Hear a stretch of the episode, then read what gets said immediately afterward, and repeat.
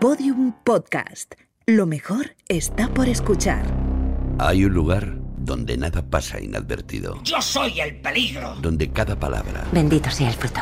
cada gesto, Y se acerca el invierno. cada mirada La verdad está ahí fuera. es analizada al milímetro.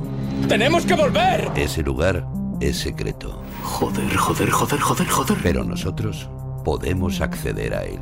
Laboratorio de Investigación de Series. Con los agentes Aurea Ortiz, Miquel Labastida y David Brieva. En Podium Podcast. ¡Estábamos tomándonos un descanso!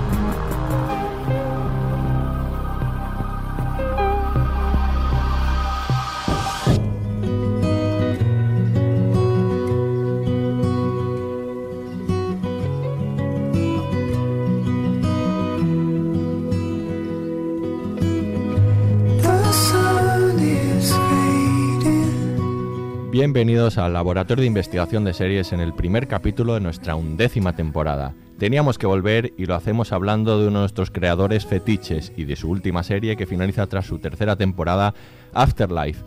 Y para esta Ricky Gervaisística labor contamos con los agentes más cáusticos del LIS, con la lagrimilla aún asomando tras el final de temporada, la gente Aurea Ortiz. Aurea, bienvenida 11 temporadas después. Jo, parece mentira, ¿eh? Qué bien. Y con Ricky Gervais, muy bien. Y Y sigue con- llorando, llorando, que al final nos dejó ahí un poquito sobrecogida, sí. O sea, la temporada 11 sabes que es la buena, ¿no? Sí, a que las otras eran malas. No, hombre, pero en la temporada 11 de Anatomía de Grey. Ah, claro, sí, acuérdate, por supuesto. Acuérdate. Acuérdate, sí, sí. por. No sé, me acuerdo, van por la 18, ya se me han olvidado, pero sí. Sí, esa fue la buena. Esa es la buena. Claro, esa buena.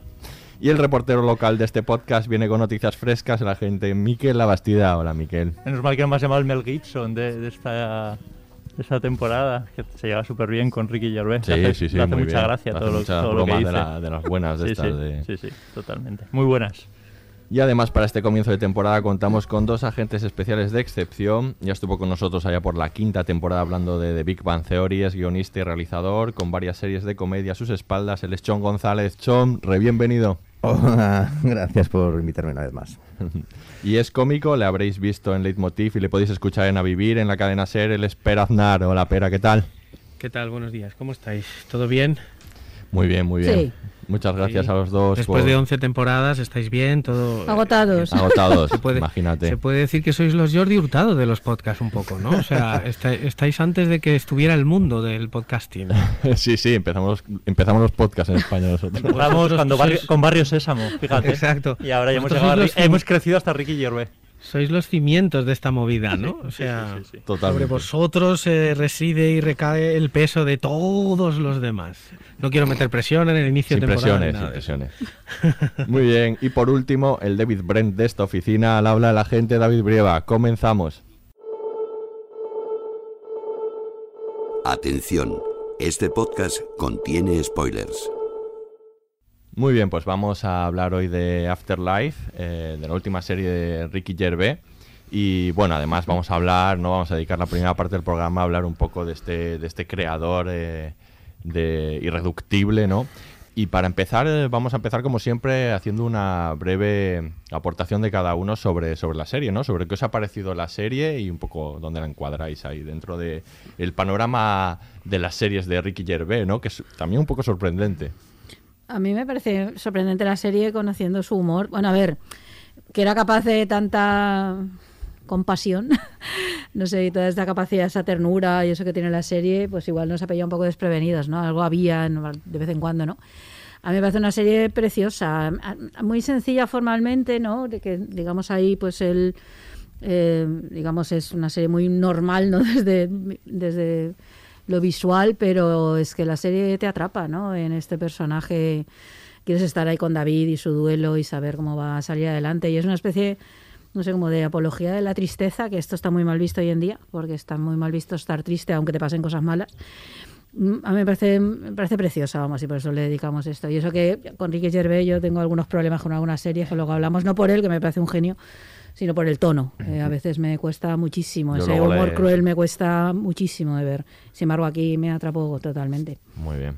Me gusta mucho eso de la apología de la, de, la tristeza, porque creo que sí que es, una serie que habla eso de la aceptación de la tristeza. Y de vez en cuando estamos tristes, incluso permanecemos tristes durante mucho, mucho tiempo, porque hay acontecimientos en la vida que te, sacuden fuertemente y no tienes por qué eh, abandonar la tristeza eh, rápidamente, ¿no? que es un poco lo que la sociedad parece que, que nos dice.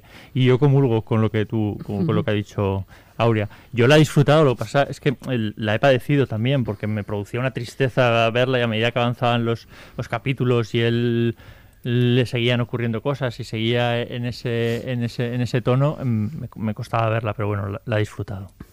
Chom. Sí, a mí me ha gustado mucho también, para sumarme un poco a lo- al mundo fan. Y destacaría, me resulta muy interesante dos cosas. Una, el tono, que he visto que del cual luego hablaremos, que sea, cómo se maneja muy hábilmente entre esta cosa así más, más triste, más melodramática y cómo eso hace florecer la comedia. Y tirando de ese hilo de la comedia como bueno representante o como constatación de que de, de dónde se está buscando de las nuevas comedias o sea un formato de comedia que está obsoleto como bueno, Big Bang Theory probablemente sea de las últimas sitcoms clásicas ¿no? que, que se han estado produciendo y cómo estamos buscando se está buscando la comedia en otros territorios mucho más interesantes y en este caso y más por este equilibrio de tonos cuando brilla brilla mucho eh, eh, esa comedia que está muy dosificada ¿no? y eso me, me gustó mucho y también un poco descubrir este que como ha apuntado Aurea Ricky Gervais tiene pinceladas, ¿no? Recuerdo también una película que tiene que se llama algo así como El descubrimiento de la mentira, o- Ujú. que también tiene un punto naif, un punto de fábula, pero un punto así de la bonicor, ¿no? Y, y aquí lo explota bastante un tío que destacaba un poco por, por hacer bandera de la verdad, ¿no? Hacer humor desde, desde- voy a decir verdades du- du- crudas a la cara, ¿no? Hoy ser un poco cabrón ¿eh? en ocasiones. Y esa parte tierna eh, me resulta muy interesante y, y- y muy chula de la, de la serie. Pero, ¿a ti qué te ha parecido? Pues mira, voy a ser el que discrepa, venga, va. Venga. Eh, no, no, pero no, no por, no por compensar eh, vuestro momento fan, sino por, porque lo pienso realmente. Eh, yo creo que, bueno, aparte de que los dos titulares de La Bonicor y La Apología de la Tristeza serían el resumen perfecto de, de, de toda la serie, de esta y de muchas otras cosas que ha hecho Ricky Gervais, yo creo que la premisa de la serie era fantástica.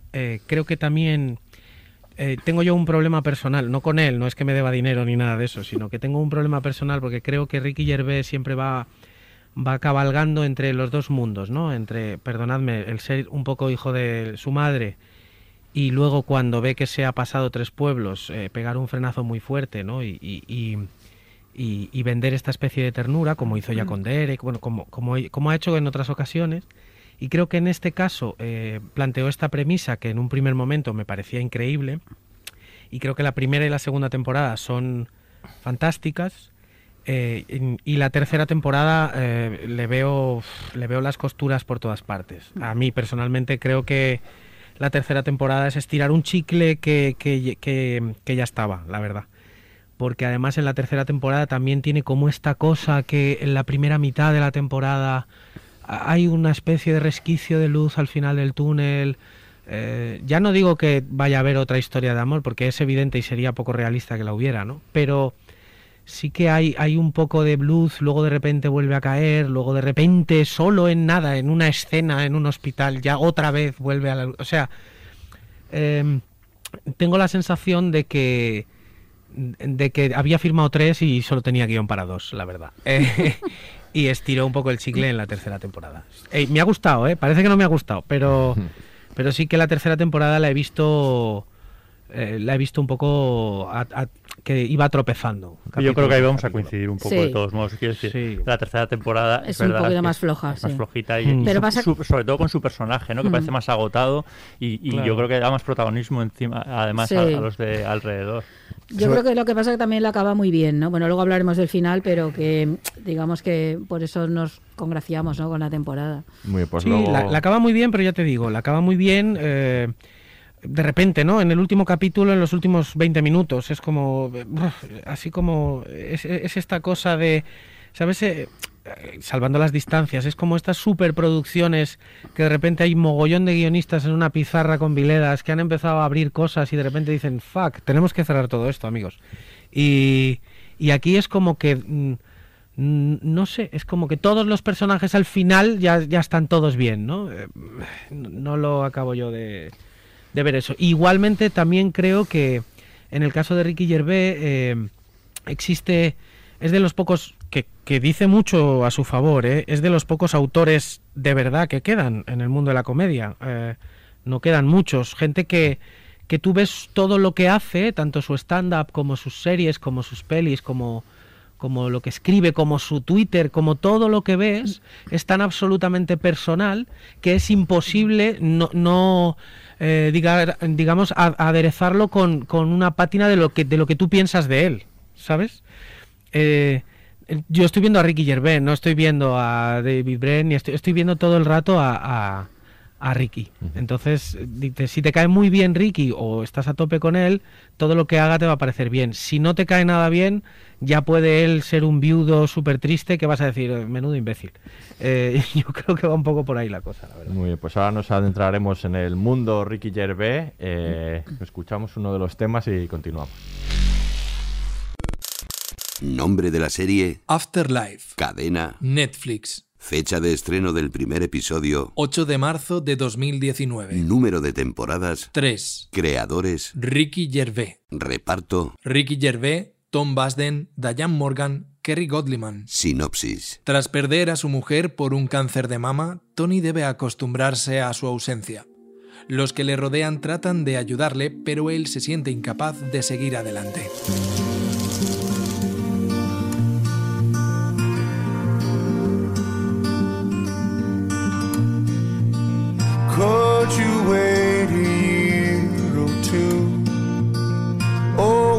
Overlook the things I do.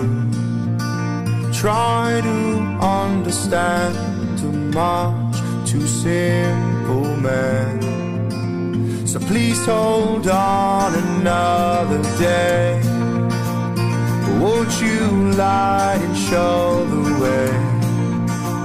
and hold fast patiently as I revise my plan. You're my shining light.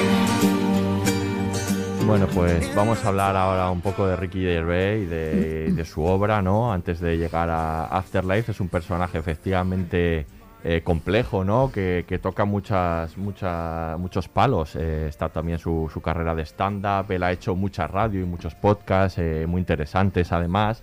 Le podéis encontrar en YouTube en, charlas de todo tipo, hablando de ciencia, hablando de, sobre todo de, de derechos de los animales, que él es un gran defensor.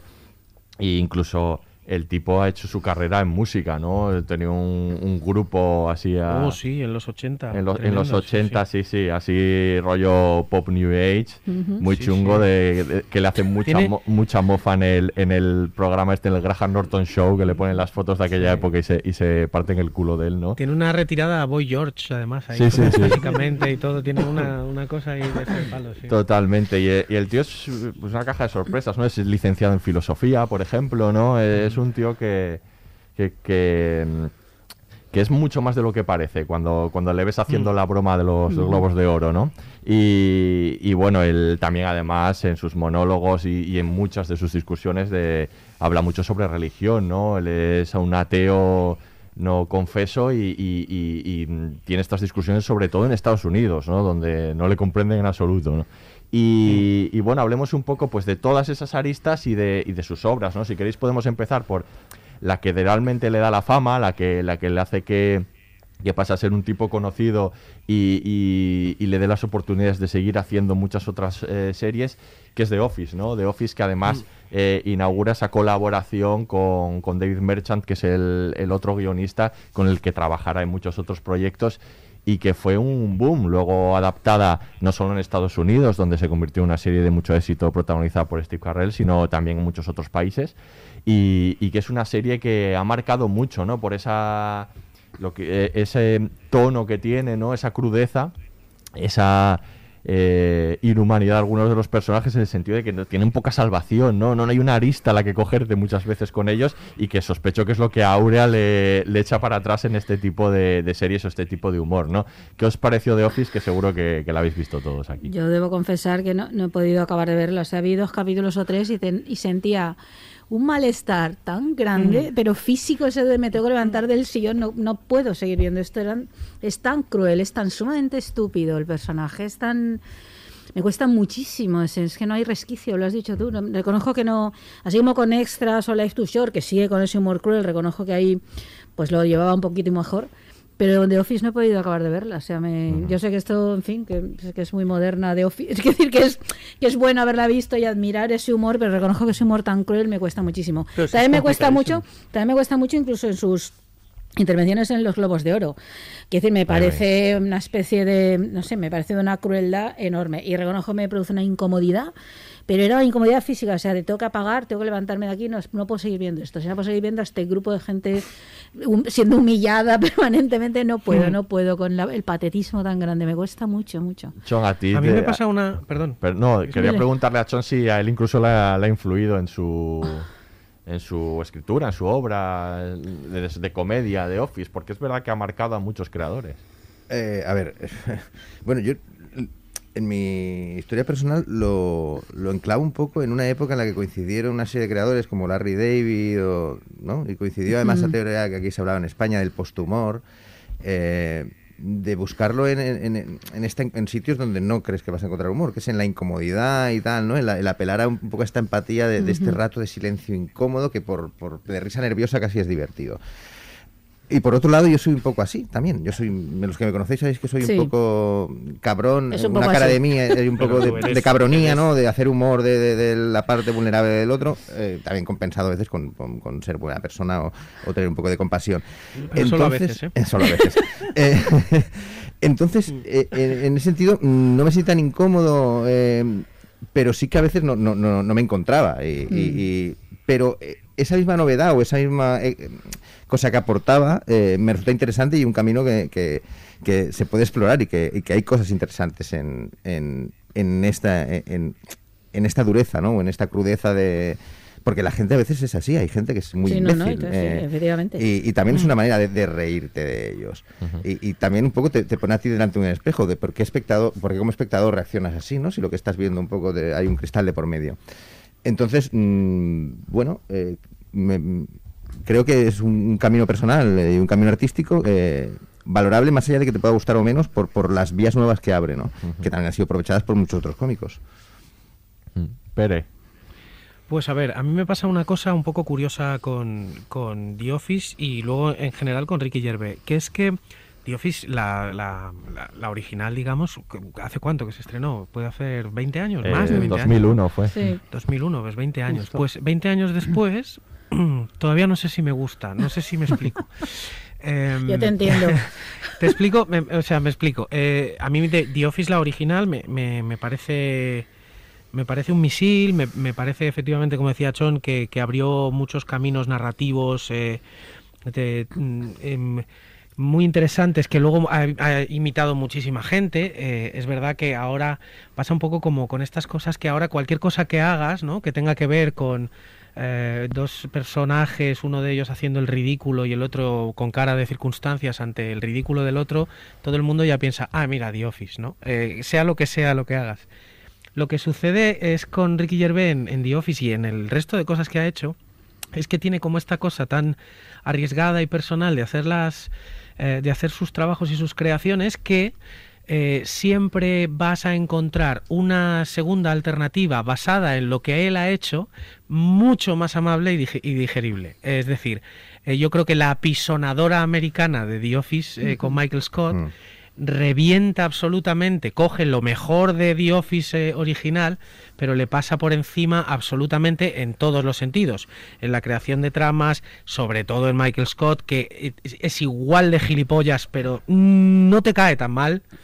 Tiene va ese punto evolucionando, de- eh, va evolucionando. Claro. en la, en la serie, sí. tiene como esa cosa de decir, bueno, sí, es, es, es un imbécil, es, es, mm, pero no, no tiene esta... eh, eh, ¿cómo, ¿Cómo decirlo? Hay una... mm, Estoy buscando una palabra que, que defina las cosas que hace Ricky Gervais. Es, eh, joder, es que me, me suelta, me suena un poco fuerte, ¿eh? Y no digo que al decirlo no quiere decir que no me guste, pero es más zafio en todo, Mm. ¿sabes? Es como menos elegante. Sí, en y a casi todo lo que propósito, además. ¿eh? Y a propósito. eh, eh, no te imaginas a, a- a ningún otro cómico proponer las cosas que propone él de, de una manera tan, vamos a decir, zafia.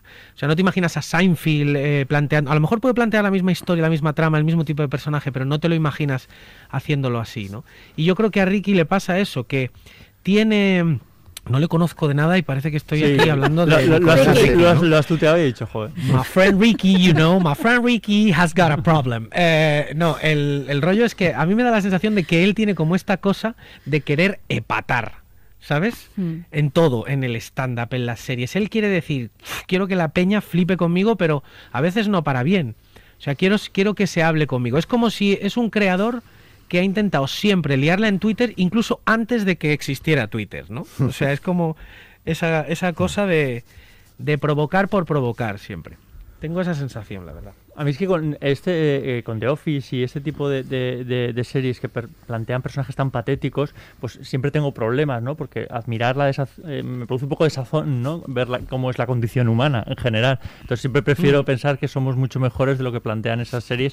Sí, Eh, somos. Bueno, De vez en cuando somos de vez en capaces cuando, de ser muy de patéticos y capaces me, de me debato. no serlo, Hay veces que pero- reconozco que es que estamos, Claro. somos así y estamos rodeados y somos nosotros mismos a veces patéticos y, y que, que le vamos a hacer. Entonces no me gusta reconocer eh, reconocer eso, pero a la vez me engancha un poco ese, ese tipo Mm. de, de, de- de- de patetismo. Entonces mm, me debato, no me siento cómodo. ¿eh? Yo, yo, yo- quiero decir, yo no he sido un fiel seguidor de, de Office por esto y de otras muchas series que tienen que después han, han llegado y que tienen ese, ese tono y lo hemos comentado eh, alguna vez eh, por aquí. Y, y- y luego a propósito del personaje de Ricky Gervais, estoy de acuerdo, todo lo que habéis dicho me parece un personaje súper disruptivo ¿no? en, en- en- en la industria audiovisual y, y sobre todo me, me- me asombra cómo es capaz de sobrevivir a, a- a- a sí mismo. O sea, a sí, muchas- a caer mal, ¿verdad? Eso es una Sí. cosa que me- a mí me llama mucho la atención Pero- y, y por vuelve a me- resucitar y le vuelven a dar otras vidas en este mundo audiovisual en donde cada vez además todo se consume tan rápido y los personajes, Mm. bueno, estamos en, en- en- en- en el, en el momento de la cancelación, ¿no? Los personajes Sí, se- cancelan tan, tan rápido. Él consigue, ¿no? Eh, de nuevo seducirnos, de nuevo eh, mostrar otra cara, ¿no? Afterlife ha sido como un, un- un descubrimiento, ¿no? Parecía que lo tenía todo hecho y de repente, wow, la revelación de, de- de esta serie, sobre todo efectivamente en la primera temporada y bueno, después eh, ha, ha conseguido un, un- un reconocimiento, quiero decir, ha estado nominado, ¿sabes? aplaudido, eh, la gente. Entonces, eso me, me- me- me sorprende mucho de, de él, para a, bien, ¿eh? A mí me, me gusta mucho eh, eso, como, como cómico, eh, que me subo a sitios y digo chistes y me salgo en la tele y, y cuando estás preparando las cosas siempre dices, bueno, cuando ya llevas unos años y te has llevado algunos disgustos, incluso algunas denuncias, eh, tu manera de afrontar eh, el- eh, tu trabajo como cómico cambia mucho y, coges muchos miedos y escribes muchas veces con, con el freno de mano echado, no muy evidente, pero sí está ahí en el fondo esa cosa de, joder, macho, no la quiero liar porque luego lo paso muy mal, ¿no? Eh, parece que todo es divertido, pero luego cuando algo pasa y, y algo se lía, eh, lo pasas muy mal.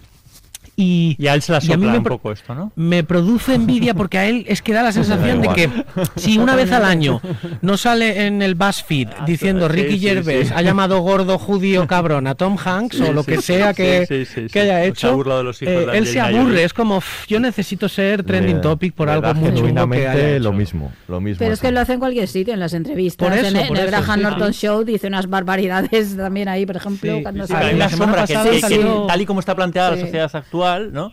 Eh, él consiga, ¿no? Sí. Eh, Volver a, a- bueno, Total. subsistir, ¿no? No so- no Total, solo- porque además es que hay una cosa muy guay y es que, claro, eh, muy guay, ahora se va a entender esto muy mal, ¿ves? Eh, no, no muy guay, sino que hay una, hay una especie de superpoder que él tiene. que es su vida personal. Eh, me explico. Es decir, eh, no lo sabemos, a lo mejor es un tipo que está ahora traficando con armas eh, con niños en Botswana, pero la idea en principio no parece. Claro, él tiene una vida personal tan aburrida, tan eh, inocua, tan no, no, le, no le ves en saraos, no tiene grandes amistades, se mete en su chalet de Hunderford o Harsbury o como mierda se llama el sitio donde viva con su mujer, que era tu- su mujer de toda la vida, con sus gatos, no sé qué. Y, y de repente él puede ser como muy cabrón eh, y siempre es cabrón desde lo verbal. Y ese es, ese es una cosa como muy... que es muy poderosa porque realmente...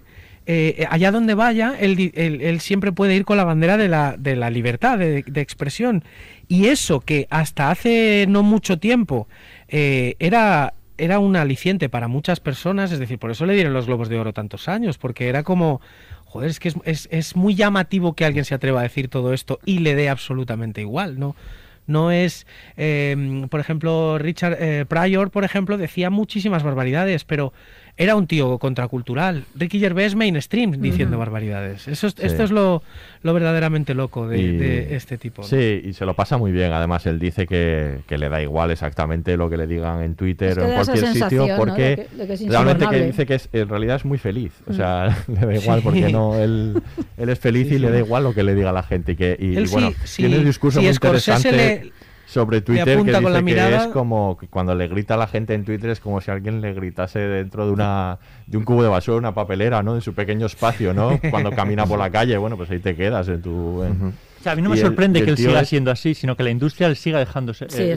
Bueno, porque Bueno, funciona, claro. Sabes que en funciona. Estados Unidos está bastante eh, vetado en el sentido de que Normal. eh, eh, ya no le dejan presentar demasiadas cosas en Estados Unidos. De hecho, él la semana pasada eh, sigue. eh, bueno, los Oscars vuelven a buscar un host. Igual eh, los Globos de Oro este año le hubiesen dejado, lo que pasa es que yo- Claro. como no había ni, ni, ni gala, pues... Bueno, es un- es Fíjate que yo creo que los Globos de. Oro él ya decidió dejar de hacerlos porque ya se aburría, ya era como Sí, "Y o sea, otro chiste voy a hacer de ya. Angelina Jolie, eh, ya estaría. ¿no? Es que eh, hizo Eh, todas las pantallas, ¿no? Ya cinco, totalmente, ¿no? ya no me queda nada por humillar. Eh, el caso es que él ha dicho para los Oscars que estaría dispuesto a hacerlo gratis si le dejan hacer lo que le dé la gana. Eso no va a pasar en No, Estados Unidos, claro ya no no. más. O sea, pudo pasar hace 10 años, pero ya no va a pasar porque fíjate si ahora están eh, buscando tweets de hace 20, 15 años de cualquier persona que se acerque, ya no a presentar, sino a hacer el catering en los Oscars.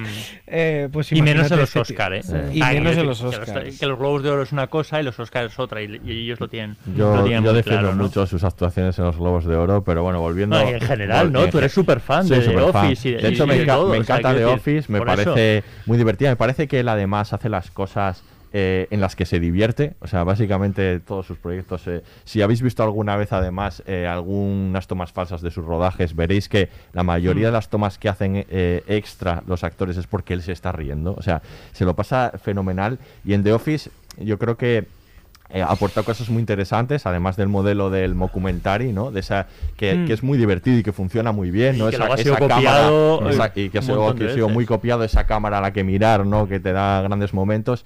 Yo creo que el personaje de David Brent es, es fundamental también en la, en la historia de la, de la televisión, de las comedias ¿no? actuales. Eh, me a, mí, a mí sí me gusta verlo, es verdad que genera incomodidad, pero bueno, la gracia al final siempre está en él, ¿no? en, la- en su falta de autoconsciencia. ¿no? La, eh, es la, es el- la parte divertida de todo es precisamente cómo se ve él y cómo leemos nosotros. ¿no? Y, y creo que desde ese personaje hasta el Tony de Afterlife, él ha ido evolucionando sus personajes, ¿no? Eh, si ya nos pasamos a la siguiente, vamos a extras. En extras ya es otro tipo de persona, ya es una persona consciente, el, el Macmillan que hace él. Lo que pasa que él es consciente de, de- de que es un loser, como, como lo es el, el David Brent de, de Office, y eso le cabrea, ¿no? Y ahí está el humor, ¿no? Ujú. Él, él utiliza muchas veces eh, eh, eso en sus personajes, ¿no? El enfado. Él le gusta mucho, eh, cree que son muy divertidas las emociones, y es verdad que lo son, ¿no? O sea, personajes eh, que se toman muy en serio a sí mismos y que están enfadados porque los demás no, no lo hacen, son muy divertidos. Y a él le parecen muy divertidos, y es que es verdad que lo son, ¿no? Porque te puedes reír mucho de estos personajes. Y, y es un perfil que él usa mucho, no solo en extras también, donde además es muy divertido eh, todo el juego que hace de, de personajes, de actores famosos que vienen y que subvierten su, el, al, al- propio personaje que ellos, que ellos representan en la vida real, ¿no? Ellos se, se- interpretan a sí mismos de formas, ¿no? A veces ridículas y tremendas. Y luego, Life is Too Short, que probablemente sea la, la que más me gusta de, de esta primera fase, también hace lo mismo con Warwick Davis, ¿no? Que es este personaje que de moralidad chunguísima, ¿no? También un personaje que, que se toma en serio a sí mismo y que cree que es súper importante cuando también eh, es un perdedor, ¿no? De nuevo en, eh, en esta serie. Y, y ahí es una mezcla un poco de extras y de, y de, de Office, ¿no? Por este personaje y porque también vuelven a aparecer otra vez eh, muchos otros eh, actores, ¿no? Interpretándose a sí mismos en escenas realmente divertidas como como es el Liam Neeson, ¿no? Que aparece allí queriendo perseguir su carrera como cómico, ¿no? Liam Es Neeson, ese. persona más serias del mundo, que tiene un monólogo, según dice el infalible, sobre el cáncer. no es este- en este tipo de cosas, ¿no? Que, que me, me hacen amarlo muchísimo, ¿no? Me parece un, Sí, creador amenaza al cáncer por teléfono, ¿no? Como en la peli mítica, ¿no? De- Exacto. Tengo un montón de skills, ¿no? Para matar a gente como tú. No sé si habéis visto extras y Sí. Life is Too Short y, y Mm. qué opinión os merece. Esta sí que me divertí mucho, esta sí que la, la aguantaba muchísimo mejor que The Office, esto que me costó con The Office, aquí no. Y luego sobre todo es que tenía ese plus, ¿no? De ver a los actores y a las actrices, no sé, el momentazo de Kate Winslet ahí riéndose de sí misma, todo eso, no sé, era... Yo creo que eso estaba muy bien, ¿no? Y bueno, había una continuidad ahí, ¿no? En el, el extra este que intenta ir adelante. A mí esta, yo me lo pasé muy bien con esta. Por cierto, sobre The Office, decir que el otro día había un hilo de Twitter de un tipo que dijo, decid casos de donde verdaderamente habías tenido jefes como, como el de The Office. Y salieron, bueno, el Bueno, hilo claro. es el hilo es Bueno, oro. claro. Que es más real de lo que Porque era parece, absolutamente real, o sea, de, gente que yo no había tengo hecho esas cosas. duda. ¿no? Es que por había yo, sido- yo, yo insisto, o sea, quiero decir que contemplar eso y reconocer eso es lo que a mí muchas veces me, me- me alejaba. Porque quiero decir, estaba exagerado, pero todos reconocíamos Sí, sí, sí. algunos Bueno, de esos sí. patéticos. De hecho, Yo creo que de antes. puta. Acabo antes si te digo los jefes que he Que tenido no, que no, que no sean como el de Office.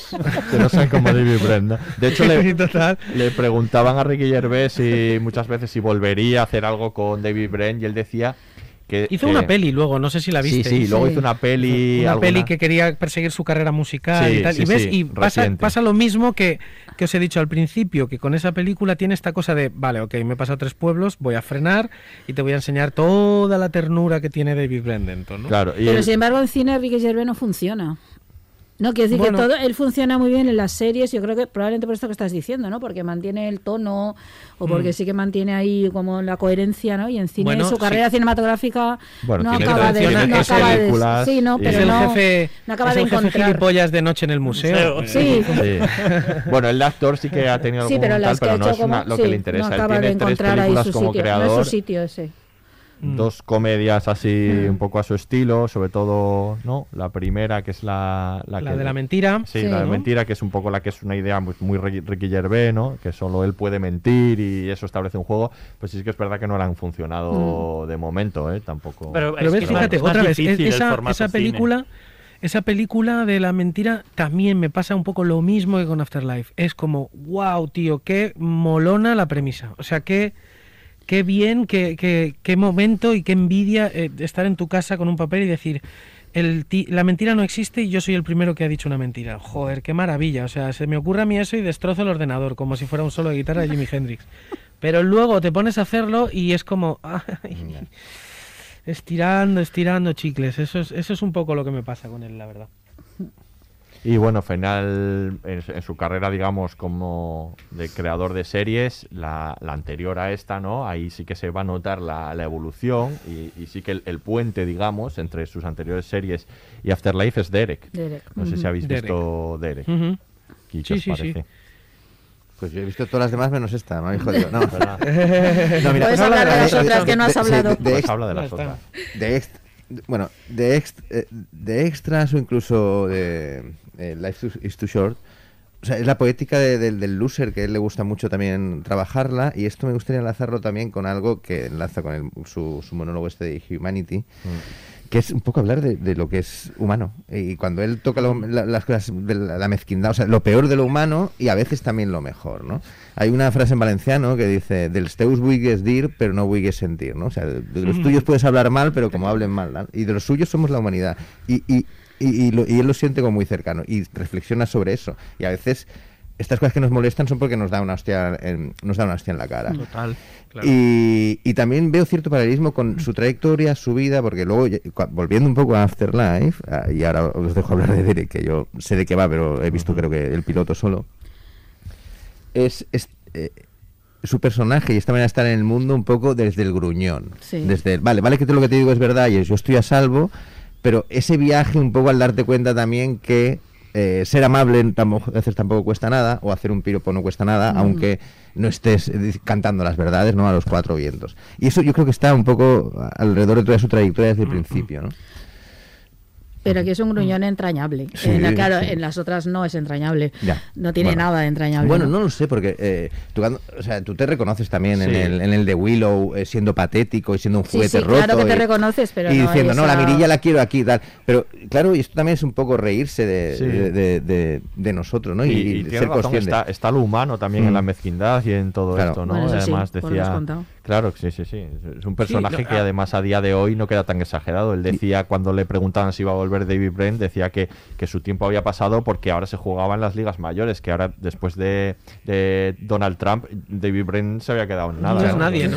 Es un pringao. Y no, tampoco Eh, trata a todos los personajes por igual. En Afterlife es. no es lo mismo el, psiquiatra Sigue que... habiendo personajes de ese estilo en Entonces él ah, claro. intenta hacer siempre un, collage, ¿no? Pero el rollo también no necesito al protagonista y, bueno...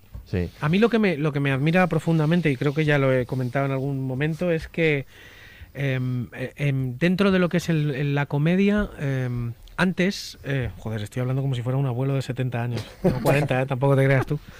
Eh, antes había como, como una, un ejército de creadores que no tenían miedo de, de lo que, de lo que se conoce como un personality, ¿no? O sea, em, había gente que, que toda su carrera estaba basada en él mismo, ¿no? En, algo muy personal siempre, ¿no? Desde el principio. Y cuando se salían de eso, que es lo que les daba dinero normalmente, eh, siempre tenían esa tendencia a volver, ¿no? A, a- que un cartel con mi nombre ahí en grande. Lo maravilloso de, de Ricky Gervais es que ha mantenido eso desde el inicio.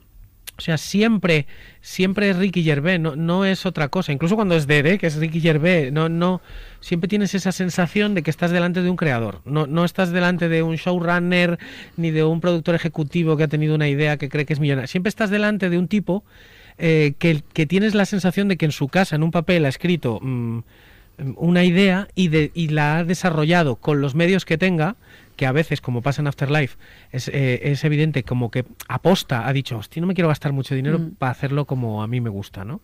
Y quiero usar el mismo traveling del banquito eh, 75 veces por capítulo. Eh, pero para que se vea exactamente eso, ¿no? Ese, ese personality. Y ya no quedan muchos, de verdad.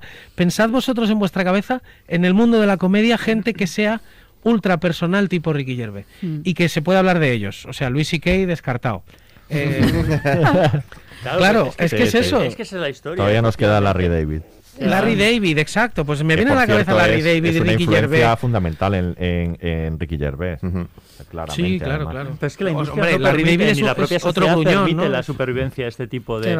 De, de- de- de profesionales. O sea, quiero decir, vamos a, a- a que todo se agota muy rápidamente y, y- y que aparte eh, vamos a unificar siempre, ¿no? Que todo parezca más o menos. Ahora se lleva esto, pues ahora todo homogéneo co- como eso. Y es verdad que él siempre es como un, un- un elemento que va, camina por libre y que le dejan caminar por libre. Siempre. Eso Es me parece como- admirable. Como, ¿sabes? Esta, eh, esto es una comparación de mierda, pero, pero es pronto, chicos, y No todavía no llevo tanto claro. café. Eh, Ricky Gervais sería como Manolo García. Madre mía. Como Manolo García, el del último de la fila. Sí. Manolo García. Es decir, tú ah, empieza una canción de Manolo García Y es y, en el compás 1, en el compás Es- 1 dices, es Manolo Sí. García. Y en el 25 Cualquier es serie de Ricky Gervais, que- en el segundo, en la segunda secuencia dices, aunque no haya salido él todavía, dices, esto es de Ricky Gervais. Entre todos los ejemplos que podías poner de identificación, Manolo García. Estoy loco, estoy loco. Pero, es que es pero eso. ves una obra, un cuadro de Manolo García que también O sea, pinta y a- también a, a ti te pone, a ti te pone, a ti te, o sea, a ti te ponen una foto de, de, de, no sé, de, de un baño y, y dices, ese es el baño de Ricky Manolo, Manolo García. Aunque no salga él, no sale él y dices, ese es el baño de No, Ricky no, no, es Gervais. que eso es muy admirable, es verdad. Eso es la leche, que- eso es increíble. Sí, sí. A mí- a Incluso mí el tipo de me chistes parece por como es que escrito. de otra época. Es verdad Sí. que, que yo no lo identifico con la actual. Me parece un superviviente de, de, de otra de, de otra época. Es un creador, es un creador de comedia de, de otra época que sigue sobreviviendo y, y la verdad es que eh, él es muy arrogante en sus logros, eh, siempre mm, vacila mucho, ¿no? De soy el inglés más visto de la historia y nada, eh, se est- estrena cualquier cosa en cualquier sitio y a los 10 ho- a las 10 horas ya pone he sido trending topic mundial y no sé qué, no sé cuántos. Y yo me dudo de que sea así, o sea, creo que es- eso es él como diciendo, eh, eh, Yo eh, creo que aquí lo hace estoy". todo para provocar, sinceramente. Sí. Exacto, y, sí. y- y echarse unas risas. que Pero que dudo de que ahora mismo tenga el nivel de repercusión que tuvo, por ejemplo, con su primer especial, aquel justo después del programa de radio, que era el especial de los animales comparados con los humanos. No recuerdo cómo se llamaba aquel especial, pero era increíble, que comparaba a los nazis con los Sí, tiburones, y, Sí. buenísimo. eh, que era maravilloso, que decía... Mm. estaba hablando de las características de un tiburón y que olía sangre a tres kilómetros de distancia. ahora yo no, creo a que- tres no. Y luego decía, un tiburón hubiera encontrado a Ana Frank enseguida. Y bueno, cosas que son Sí. El- y sí, es muy loco. El- Pasaría más inadvertido. Yo Sí. creo que él, hombre, él ahora está con, con Supernature, que es su último gira de Sí. stand-up, y que pronto van a estrenar en Netflix. Y supongo que será bastante exitosa, sobre todo después del exitazo de Afterlife que, que a Netflix. Sí, ha sido muy exitoso Afterlife. Sí, es que sí, no, no lo sé. ¿no? Como Sí. Netflix no, no suele dar datos de... Sí, por de esas lo, cosas. por lo que él cuenta así, sobre todo si eh, nos atenemos a que tiene tres temporadas, ¿no? O sea que, que la- Claro. yo, yo creo que, que lo hubieran que lo hubieran cancelado antes. Yo creo que sí que le pedían más. Yo creo que es probablemente es seguro su serie más exitosa solo por plataforma. Él lo comenta, ¿no? Que que bueno, que, que el éxitos que, que, que conocía antes era cuando había hecho, pues yo qué sé, vamos a poner dos millones, ¿no? Porque que le había visto, y ahora estamos hablando de una plataforma que tiene 200 millones que, que vamos, Claro. que, le, que le catapultan a, a mucho más público, ¿no?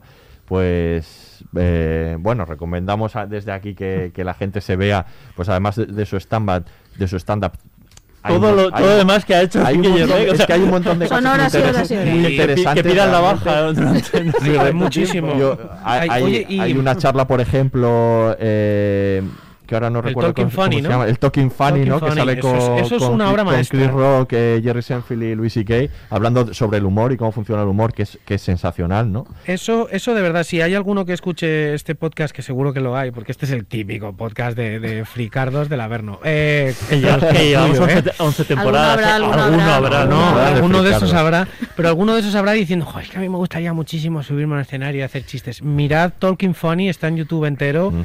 Eh, son, con perdón, cuatro pollas viejas, lo más viejas y lo más pollas que se puede ser, pero todo lo que dicen sobre hacer chistes y el mundo de la comedia es que es, es- eso es una, es una, es una cátedra directamente.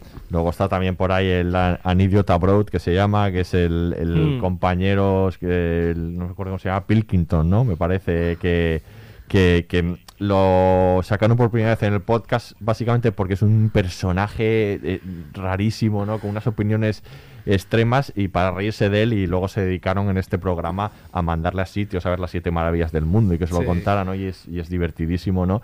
Y tantas otras, ¿no? Sobre todo la que decía yo, las charlas que tiene con con Dawkins sobre, sobre ciencia son a mí me parecen espectaculares, ¿no? Me Mm. parecen súper interesantes, porque es un tío que además le muy interesado en la ciencia.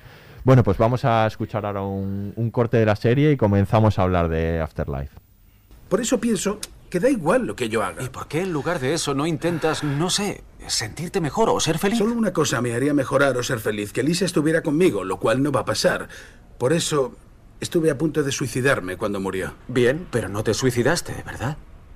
Está claro que algo te llevó a replanteártelo. Las caras que ponía la perra. Tenía hambre, así que le di de comer.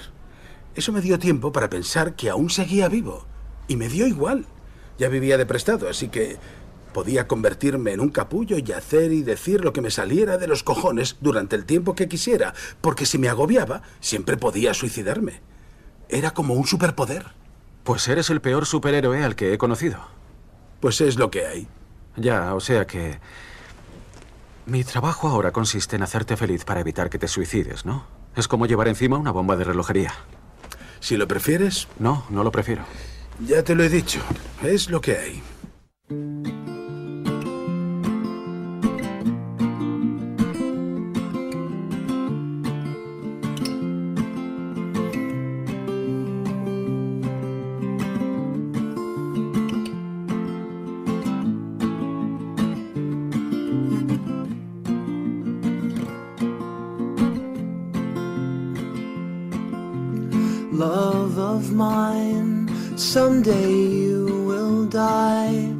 I'll be close behind. I'll follow you into the dark, the blinding Bueno, pues vamos a hablar de Afterlife. Antes de hablar de Afterlife, vamos a hablar también un poco brevemente de otras series que han tratado el tema principal de la serie, que es el duelo, ¿no? Y, Y bueno, acabamos la temporada pasada hablando de una de ellas, ¿no? De A dos metros bajo tierra, que podéis escuchar. Ahora hablamos de alegría, señores. Madre mía, vaya, vaya, vaya Y rato me empezamos- estáis Es dando, una ¿eh? racha, sí. Y luego hablamos también rato. de, de Kidding, todo. Hemos hablado de Kidding, que- Por favor, la trilogía. que es, que es Joder, otro de los que me- De que a mí me va todo bien, ¿eh? Me estáis hundiendo en la mierda. Me ponéis Death for Cutie, me... Efectivamente. dos metros bajo tierra. Pues nada, chicos, nada, quiero anunciaros que yo tampoco estoy bien, ¿vale? A partir de ahora. Pues esto Estaba, se- ¿eh? Pero ya no.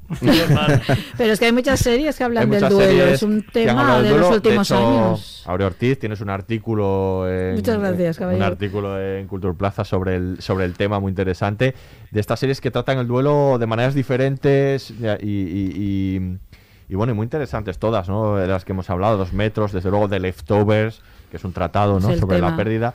Mm. Eh, y, y- Pero series, por ejemplo, de ciencia ficción, como Debs, por ejemplo, Debs, ¿no? por que es, el duelo del padre sobre la hija, ¿no? Y Sí. no sé, muchas de A mí ellas. que son- ya sabéis que me gusta muchísimo, hablamos bueno, de ella en el Jim podcast, Carrey también se marca. Pero ese, por ejemplo, ese es que, que es, mucho más violenta, ¿no? Sí. Así como en Afterlife es. Vale, está el duelo está toda la tristeza, es lo cotidiano y Mm. tal, pero hay como un modo más humano, si quieres saber. Lo- El otro está en la violencia, ¿no? En la negación permanente. Es, es muy violenta la serie de, de Jim Carrey, ¿no?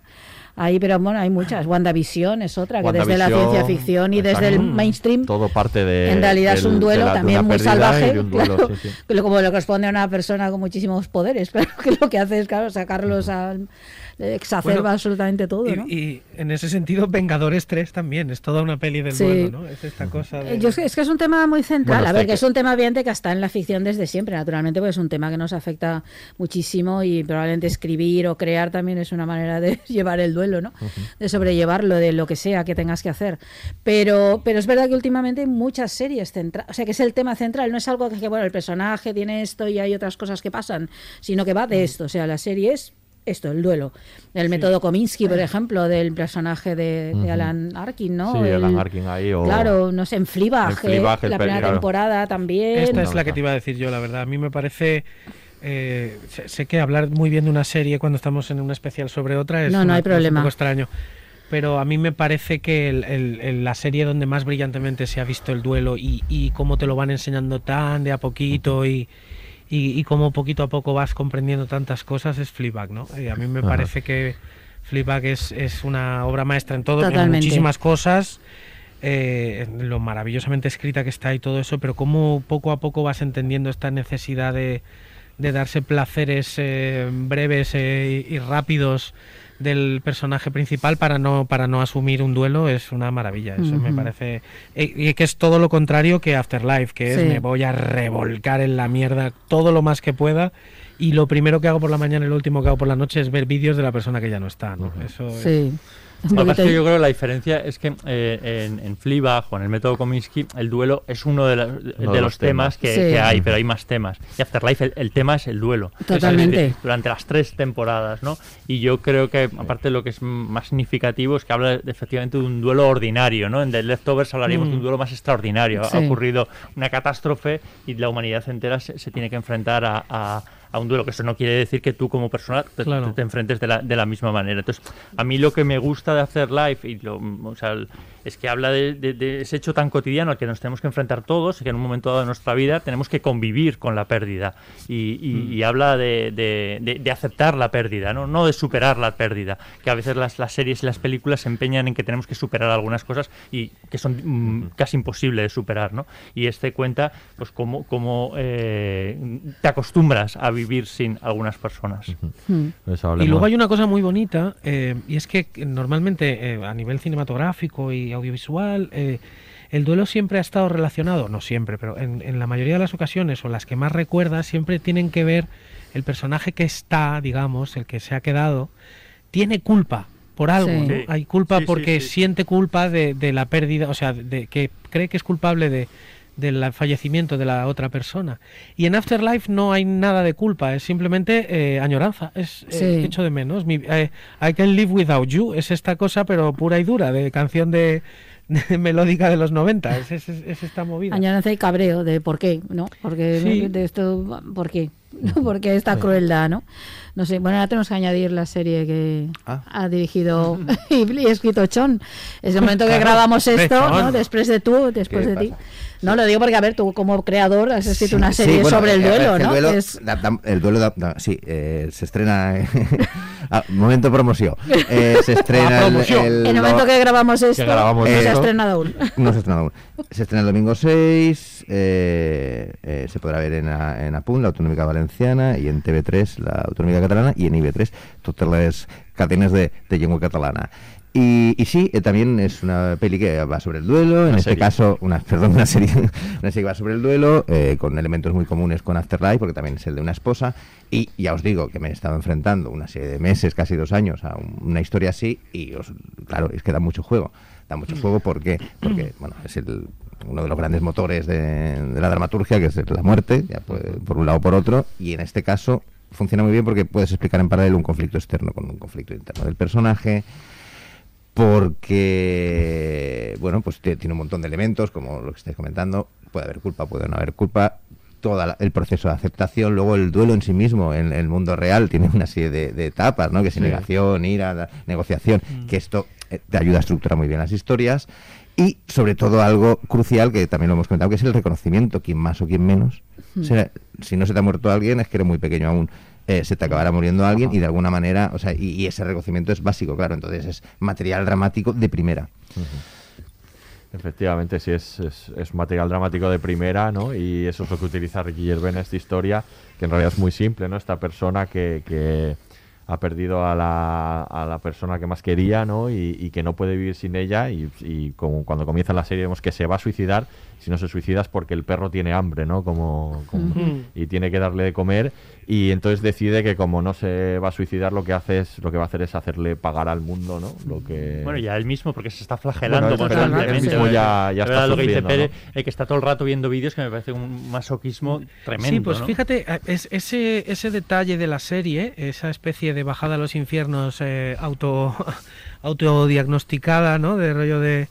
eh, es como si, si él, él hubiera sido su propio médico y, y hubiera dicho, me tómese dos veces al día una buena ración de nostalgia eh, por vía oral y vía visual. Pues esa movida es lo que a mí me hace engancharme con la serie, fíjate, porque yo personalmente todas mis pérdidas, todas absolutamente, tanto las de gente que se me ha muerto, eh, bueno, no se me ha muerto a mí, no soy médico, quiero decir que se ha muerto a mi alrededor, y, y- y luego pérdidas eh, sentimentales y todo eso, mi primera reacción es exactamente la misma que la del protagonista, es me voy a, a- a hundir, me voy a, a meter en un océano de recuerdos eh, ya, o sea, sin no voy a hacer esta cosa de taparlo yendo a un concierto o taparlo haciendo otras cosas, voy a, a revolcarme bien en esta basura hasta, hasta que me sature, que es un poco lo que yo, yo he hecho en falta en la serie, eh, que es esa cosa de decir, en algún momento, no sabemos además cuánto dura es, eh, esas tres temporadas, Cierto. no sabemos si ha pasado un año o tres, no lo sabemos. No. Espero que no haya estado tres años yendo al mismo banquito con la misma la señora, de verdad, sí. porque qué aburrimiento.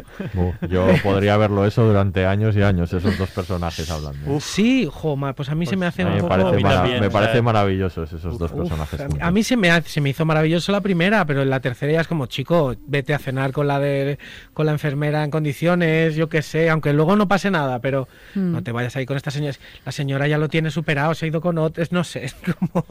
Y el otro sigue allí. Pero bueno, no, no, no sé, que, a mí esa, esa sensación de, de cotidianidad del duelo, de, de, cómo lo vive, de todas estas cosas de estar en tu casa solo con el perrete, estos planos que al principio en la primera y la segunda temporada se te hacen como muy te, te puedes sentir muy identificado, ¿no? Eh, muchas veces eh, hablo con, con amigos de que la, la vida es la vida no es el sábado por la noche, la vida es el martes por la mañana, ¿no? Eh, y en esta serie es martes por la mañana todo el rato. Bueno, Eh, y a en veces el- el sábado por la noche es martes por la mañana en la vida. Exacto, sí, en, en, en esa Y serie. eso es lo que nos dice esta, no, y, y en general, y eso es lo que nos dice esta serie. Y Yo, yo, desde luego me, me reconozco mucho en eso. Y a nivel espectador, aparte agradezco mucho los momentos en que aparece Lisa, porque me, me gusta mucho Mm. cómo nos presenta al, Claro, eso- a- al personaje. Pero yo, en- o sea, aunque, le, Hombre, aunque la verdad es que sea un la amas, masoca, sí. lo reconozco, ¿eh? Porque yo... en- en- No, vamos, pero eso funciona muy bien porque además de esos momentos, esos vídeos, eh, eh, especialmente felices. O sea, cuanto más felices son esos momentos, más triste es luego. No, y sobre todo porque aparte no- nos, nos dice mucho de por qué le echa de menos porque tiene una relación muy chula. O sea, quiero decir, eh, muy, muy natural. Muy y natural, real, ¿no? efectivamente. Como de, como Sí, dice, ¿no? eh. De, de que, llegar por la noche y tomarse unas copas de vino. Efectivamente, no y especialmente no- almibarada, por no, otra parte. nada. No, y no, cómo no. ella le ponía en su sitio también, ¿no? Que es algo que no Bueno, consigue y también ves la, el resto de la enorme dependencia que tiene él respecto de ella en la vida cotidiana. Claro, pero ella- él, ella él no sabe hacer ella nada prácticamente. Ella, muy él- bien. claro, él- él- ella es la que le mantiene en la cotidianidad en la vida real todo el rato. Claro, pero que, ahí, se- aparte del, del- del amor, el afecto que, que- tiene eh, eh, eh, hacia ella, ¿no? Esa, eso es una pérdida que tiene que superar. Es que tiene una dependencia en muchos más aspectos y nos lo cuenta a través de, de- esos, de esos vídeos. O sea, eso yo creo que a nivel dramático está, está muy bien. A nivel persona humana, y como yo me reconozco que también soy de, de regodearme la mierda, pero cada vez menos, eh, pienso, chico, de verdad. Has ido a terapia, ¿no? Sal de ahí. Digo, de- Has deja, ido a apa- terapia un apaga, el, apaga el vídeo, apaga el vídeo ya, claro, sí, sí, sí, sí. Yo sí que veo una evolución en el personaje de Tony en, a través de las temporadas. Es- es- eh, si hablamos de lo que decía Chong antes, de esas fases de- del duelo, ¿no? En la primera temporada está claro que es esa fase de, de ira y de negación, pero, pero sí que en la, en la segunda hay una negociación. O sea, vale, voy a seguir viviendo, pero entonces, ¿qué hay, qué hay para mí aquí en esta vida? ¿no? Mm. Tengo que descubrir qué es, ¿no? Y es cuando empieza a intentarlo, ¿no? Y desde luego la tercera es la de la aceptación. Es una Sí. serie sobre la aceptación, en realidad. Y Sí, es, sí, y es sí, en esta tercera donde de verdad, y con ese final del que luego hablaremos, ¿no? Está ahí, ¿no? Yo creo. Incluso la propia relación que tiene con el resto de, de- de personajes, ¿no? Para mí hay, hay un- un- un- un- una relación con- en la primera temporada, ¿no? Que es con el que es adicto a las drogas, que reparte los, los- los periódicos. Sí. Hasta sí, el sí. punto final en que le da eh, dinero para que se meta todo lo, lo- lo del mundo, que es como súper dura en la primera temporada, y como en la tercera temporada, sin embargo, eh, vamos, es casi eh, un...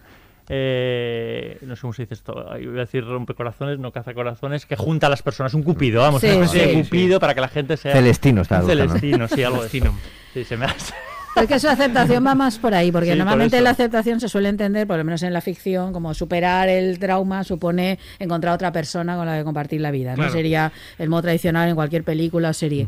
Sin embargo, aquí no opta por esta, que hay una aceptación, pero yo creo que es aceptar la pérdida, pero también aceptar que, eh, mm, Que el mi- mundo mi puede vida- ser fel- puede seguir el siendo mundo puede seguir feliz, siendo ah. feliz, pero mi vida va a estar siempre sin ella y, y su vida va a estar centrada en eso. Es decir, no, no Sí. de ninguna manera va a ir a por otra persona o va a hacer esto porque sabe que no va Eso a ves, conseguir mira, fíjate, nada. ahí se ve mucho exactamente lo que hablábamos, lo que hemos estado hablando, ¿no? Esa especie de hilo conductor siempre de Ricky Gervais es un personality en- eh, como creador y es que cualquier otro creador americano, incluso inglés, hubiera cogido a la historia de la enfermera Eso es.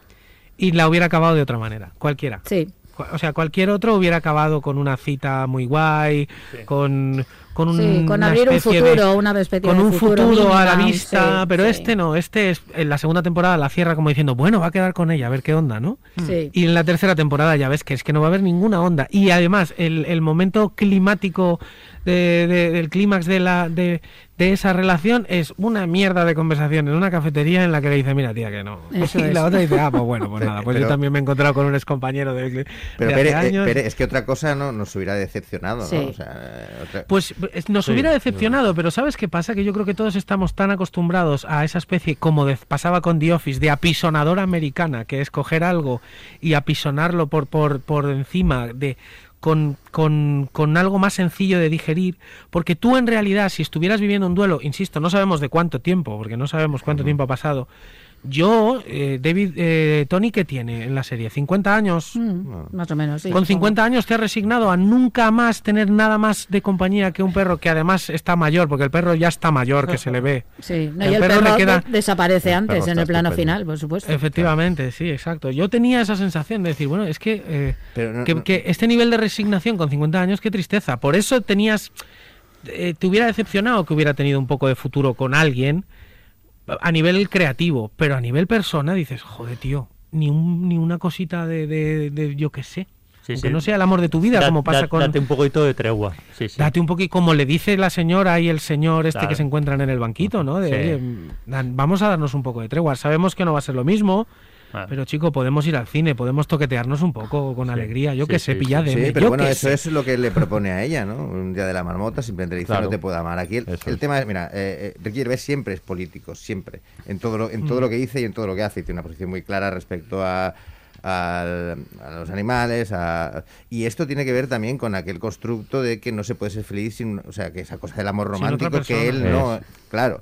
Y eso es un riesgo cuando jugarlo, es decir, ¿cómo lo juegas para que digas, no, es que claro, u- u- además que sería hasta ofensivo, con un amor, que eso es muy bonito, también la historia romántica que subyace debajo, eh, entre ellos que pueda ser sustituida por otra. Por eso yo tenía claro que en ningún momento Sí. esa relación iba a acabar iba a acabar bien y era lo que procedía. Otra cosa es el, el- el- lo que dejas abierto a la esperanza, ¿no? Es decir, bueno, claro, o sea, Mm. tú igual con 50 años no has tirado la toalla, pero ahora no es el momento y, y no para De hecho, se lo dice. Le Mm. dice, bueno, ya veremos porque me estoy Mm. encontrando cada vez mejor, pero a día de hoy. Claro. yo Claro, no- es imposible. no tiene que ver ¿Sabéis con una qué? manera de estar en el mundo también y de romper con, con- con reglas que venían. O sea, hay una reflexión sobre el, el perdóname la palabra, ¿eh? el patriarcado y el machismo constante en, en, en- en la serie y se ve el personaje de como el terapeuta, El o estos terapeuta, locos total. del Sí. podcast que salen en la tercera Total, temporada. total. Y, y esto un poco tiene que ver con, con el riesgo de haber dejado un, un mensaje que creo que no va por ahí, porque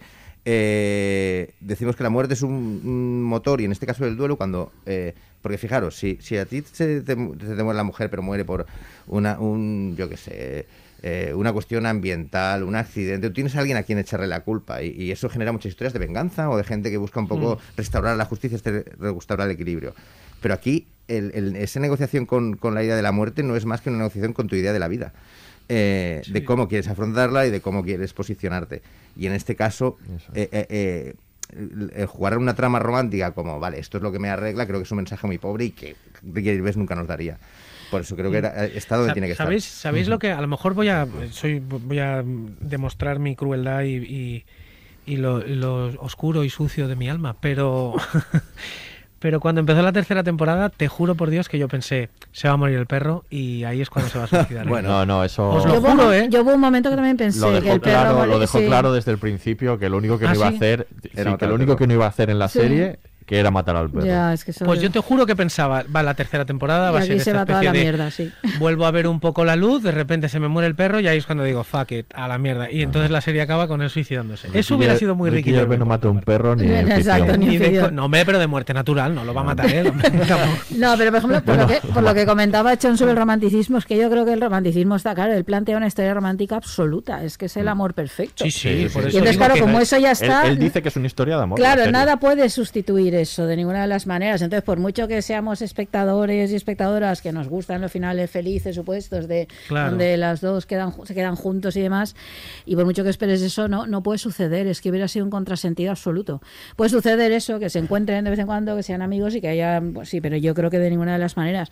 Claro, y es una visión en realidad tremendamente romántica la que él tiene. Quiero decir, just- eh, tremendamente romántica no en el mejor sentido del término. Quiero decir, la que plantea que es una, bueno, o no, o no, puede, una especie de idea de amor absoluto, claro, que impide que haya otros amores. No sé, por eso digo que igual no es tan buena esa idea. No me recuerda un poco El marido de la peluquera, la película de Patrice Leconte, esa, ¿no? En la que ella acaba suicidándose porque descubre que nunca más podrá ser tan feliz como en ese momento y entonces para que seguir viviendo, ¿no?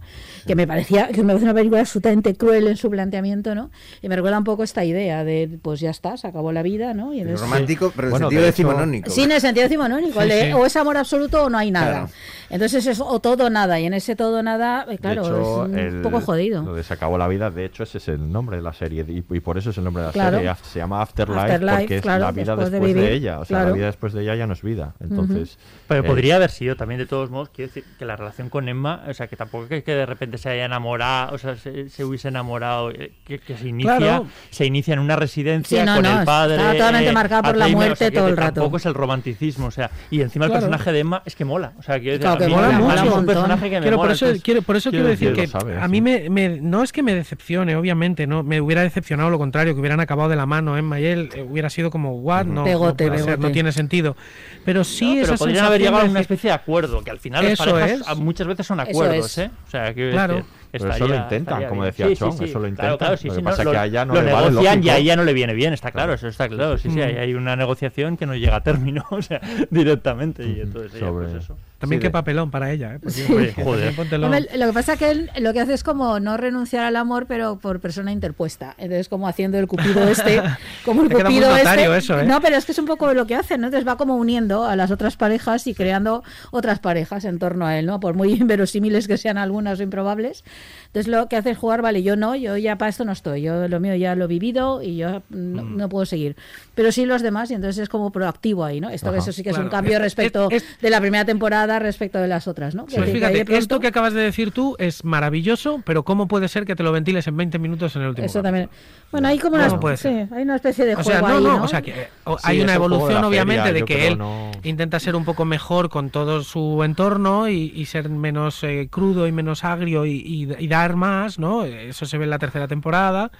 Pero en el último capítulo, de repente, se encuentra en el hospital con el niño malito y ya, ya es, pues eso, voy aquí a solucionarlo todo. soy Pero yo creo, Poppins. yo creo que hay una especie de juego ahí con la metáfora de la feria, ¿no? De, Sí, de estamos total. todos en la feria total. y como estamos todos ahí, entonces todo va rápido y va el carrusel, Claro, claro, ¿no? sí, sí. Y entonces lo juega así, ¿no? Lo juega de de una manera vida, creo muy simbólica Sí, toda, sí. ¿no? Esa idea del carrusel de la vida y tal. Sí, Mientras él se aleja y ya no está adentro, hace que todo Mm. se mueva y se va. Es verdad que es muy rápido, pero creo que se mueve más un terreno más simbólico que no, que no en cierto naturalismo que ha tenido la serie, ¿no? Oye, ¿habéis pensado qué personaje de Afterlife tendría un spin-off? Yo lo he pensado absolutamente. Yo también. ¿De, de cuál vería un spin-off? Yo no, Del- pero de sorprendernos, pensado, pero- por favor. Yo, yo sí, yo ¿Quién? sí. de- del, del absoluto loser. Es que no recuerdo su nombre. El que huele mal, que Ay, quiere ser cómico. Madre personaje... Es yo no- una maravilla ya, eso, pues, tío. pues a mí Yo- me, me, asco. ¿a que sí? A mí me caía fatal, sí, sí. Oh, a mí pues no a me, mí me cae, mal, es que, es que me, No. me ha piado tanto de Sí. él que me, me- Uh, me yo quiero saber más. Yo, Hombre, a ver, esa, redacción de periódico tiene toda una historia, Sí, ¿eh? Yo creo que ahí hay una serie en todos Ahí hay un ellos. The Office. En todos ellos, Sí, ¿eh? sí, él sale en Derek, ¿no? El mismo personaje sale son en Derek. actores es que han salido siempre, ¿no? Bueno, ya, sí, la sí. ¿Tú, primera es la que qué ha salido en personaje toda la habías serie. pensado, David? Por supuesto, eh, la, la persona a la que entrevistan en la tercera temporada, que es una medium que tiene un Hostia, personaje hombre, literario Ah, que es se verdad. llama Barnaby Love. Ah, es verdad. Que es el, el médico Que- que, que no ya- sabe de medicina, pero cura, ¿no? que también te digo, Sí, es Aurea, ya está tardando en salir ese personaje en Anatomía de En Grey. Anatomía- sí, ahí vamos. eh, Vamos a proponérselo a Shonda. Personajazo absoluto. personajazo Como hay una escena muy guapa que dice algo así como y tiene un cáncer en la cabeza de no sé qué, pero tómese estas pastillas. No, pero, está- pero usted está muy sexy. Pero claro, pero, pero ¿tiene alguna formación médica? No, no, pero él es el mejor médico del Exacto. O sea, entonces con, Ese personaje. Pérez, de- te propongo yo. Pues yo prefiero el otro, tío. Yo el prefiero el otro. otro con su relación con el otro, con el que le puso los cuernos con el gypsy, con pasa que mucho además de ese querría ver cómo se dedica a la comedia al, al final, tío. Sí, Uf, me no, encanta. no. Y el chiste Bueno. final que cuenta, cuando la, la otra le dice, cuéntame un chiste. Y el chiste final que cuenta Bueno. de, de una niña se cae de un columpio, columpio. Que le había pasado que no tenía brazos, es que me parece Sí. tan Ricky Gervais. Yo eso- eso os, es- os recomiendo mucho, si que, si te- sobre todo Pérez, si te gusta este personaje, que veáis las tomas falsas de, de las tres temporadas de que se puede encontrar en YouTube, porque Ajá. él no dice ni una vez la misma línea igual. O sea, es totalmente sí. improvisación. No dice nunca lo mismo. Y, y claro, Ricky Gervais se, se parte. Se parte, claro. Y es una toma y otra y otra. ¿no? Fantástico, ¿no? Y bueno, pero volviendo a, para, para cerrar un poco el tema de- del duelo, ¿no? Que es verdad que, que Ricky Gervais decía que, que, el, que el duelo del dolor es como una mochila muy pesada. Que, que siempre va a estar ahí, eh, siempre va a pesar lo mismo, lo que pasa es que tú te vuelves cada vez mejor llevándola, ¿no? O sea, como que, Hombre, sí, que aprendes, ¿no? De que aprendes, modo. ¿no? Digamos, a, a llevarla, lo ¿no? incorporas a tu vida, forma parte lo de ti. ¿no? Es que somos animales, Y- entonces nos acostumbramos. A, A ver, pero yo creo que esto es uno de los grandes valores de la serie. Cuando decía antes esto de que era una especie de tratado de la tristeza o de apología, yo creo que en, en este mundo de verdad que donde está como prohibida la tristeza, está prohibido sentirse mal, si te sientes mal, tranquilo, sal, mírate cada mañana al espejo, sonríete y te está estupenda, no sé qué, y todas estas chorradas de la psicología positiva lamentable esa. Es, es como es como reivindicar esto porque forma parte de ti y nos construye, y nos construye y también sirve para construir, o sea, puede destruir muchas cosas, pero construye. Por eso me gusta esta serie en ese sentido porque lo hace con una naturalidad enorme. que Esa, esa especie de contar una vida cotidiana, de nadie, no le pasa nada, cosas. No es un policía que ha perdido a su compañero en una misión, no es un tal, no ha desaparecido el 2% del mundo, sino que es algo que sucede cotidianamente, su mujer se pone enferma y una enfermedad larga y un duelo y se acabó. Esto me gusta mucho porque, porque no es tan habitual encontrarlo en las ficciones, es muy raro. Siempre hay como lecciones que hay que aprender, siempre parece que te están De dando hecho- una lección de psicología, siempre te están diciendo, este es el camino, Mr. Wonderful, no sé qué, y este opta por...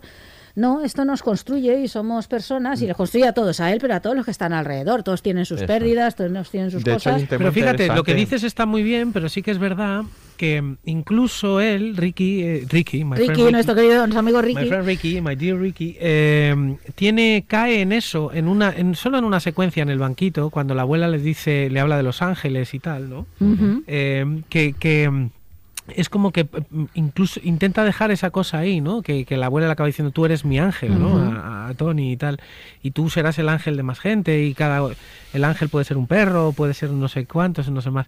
Eso no deja de ser una edu- edulcoración eh, yankee a tope de- del concepto, ¿eh?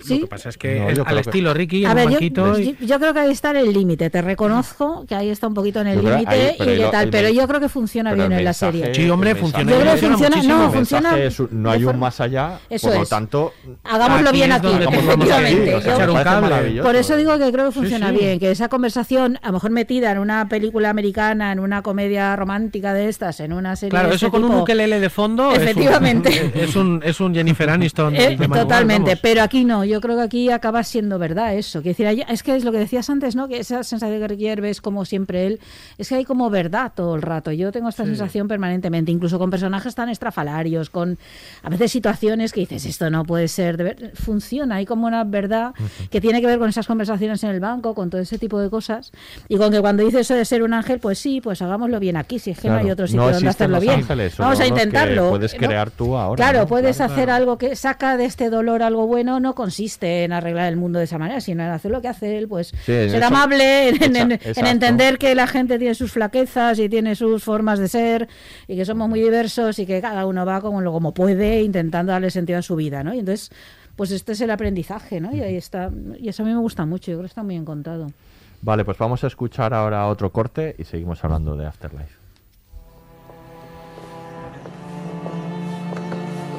¿Y bien?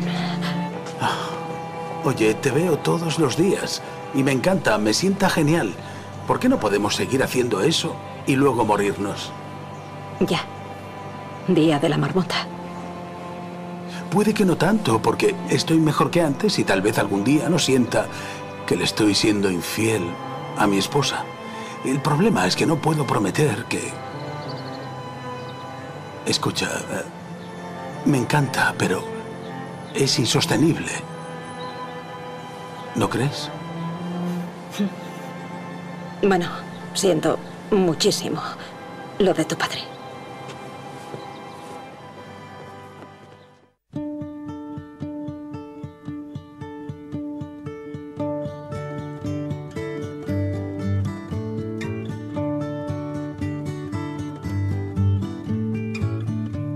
Listen to the wind, to the wind of my soul.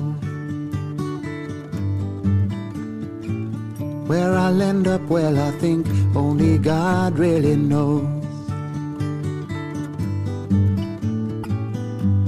I've sat upon the setting sun, but never, never, never, never.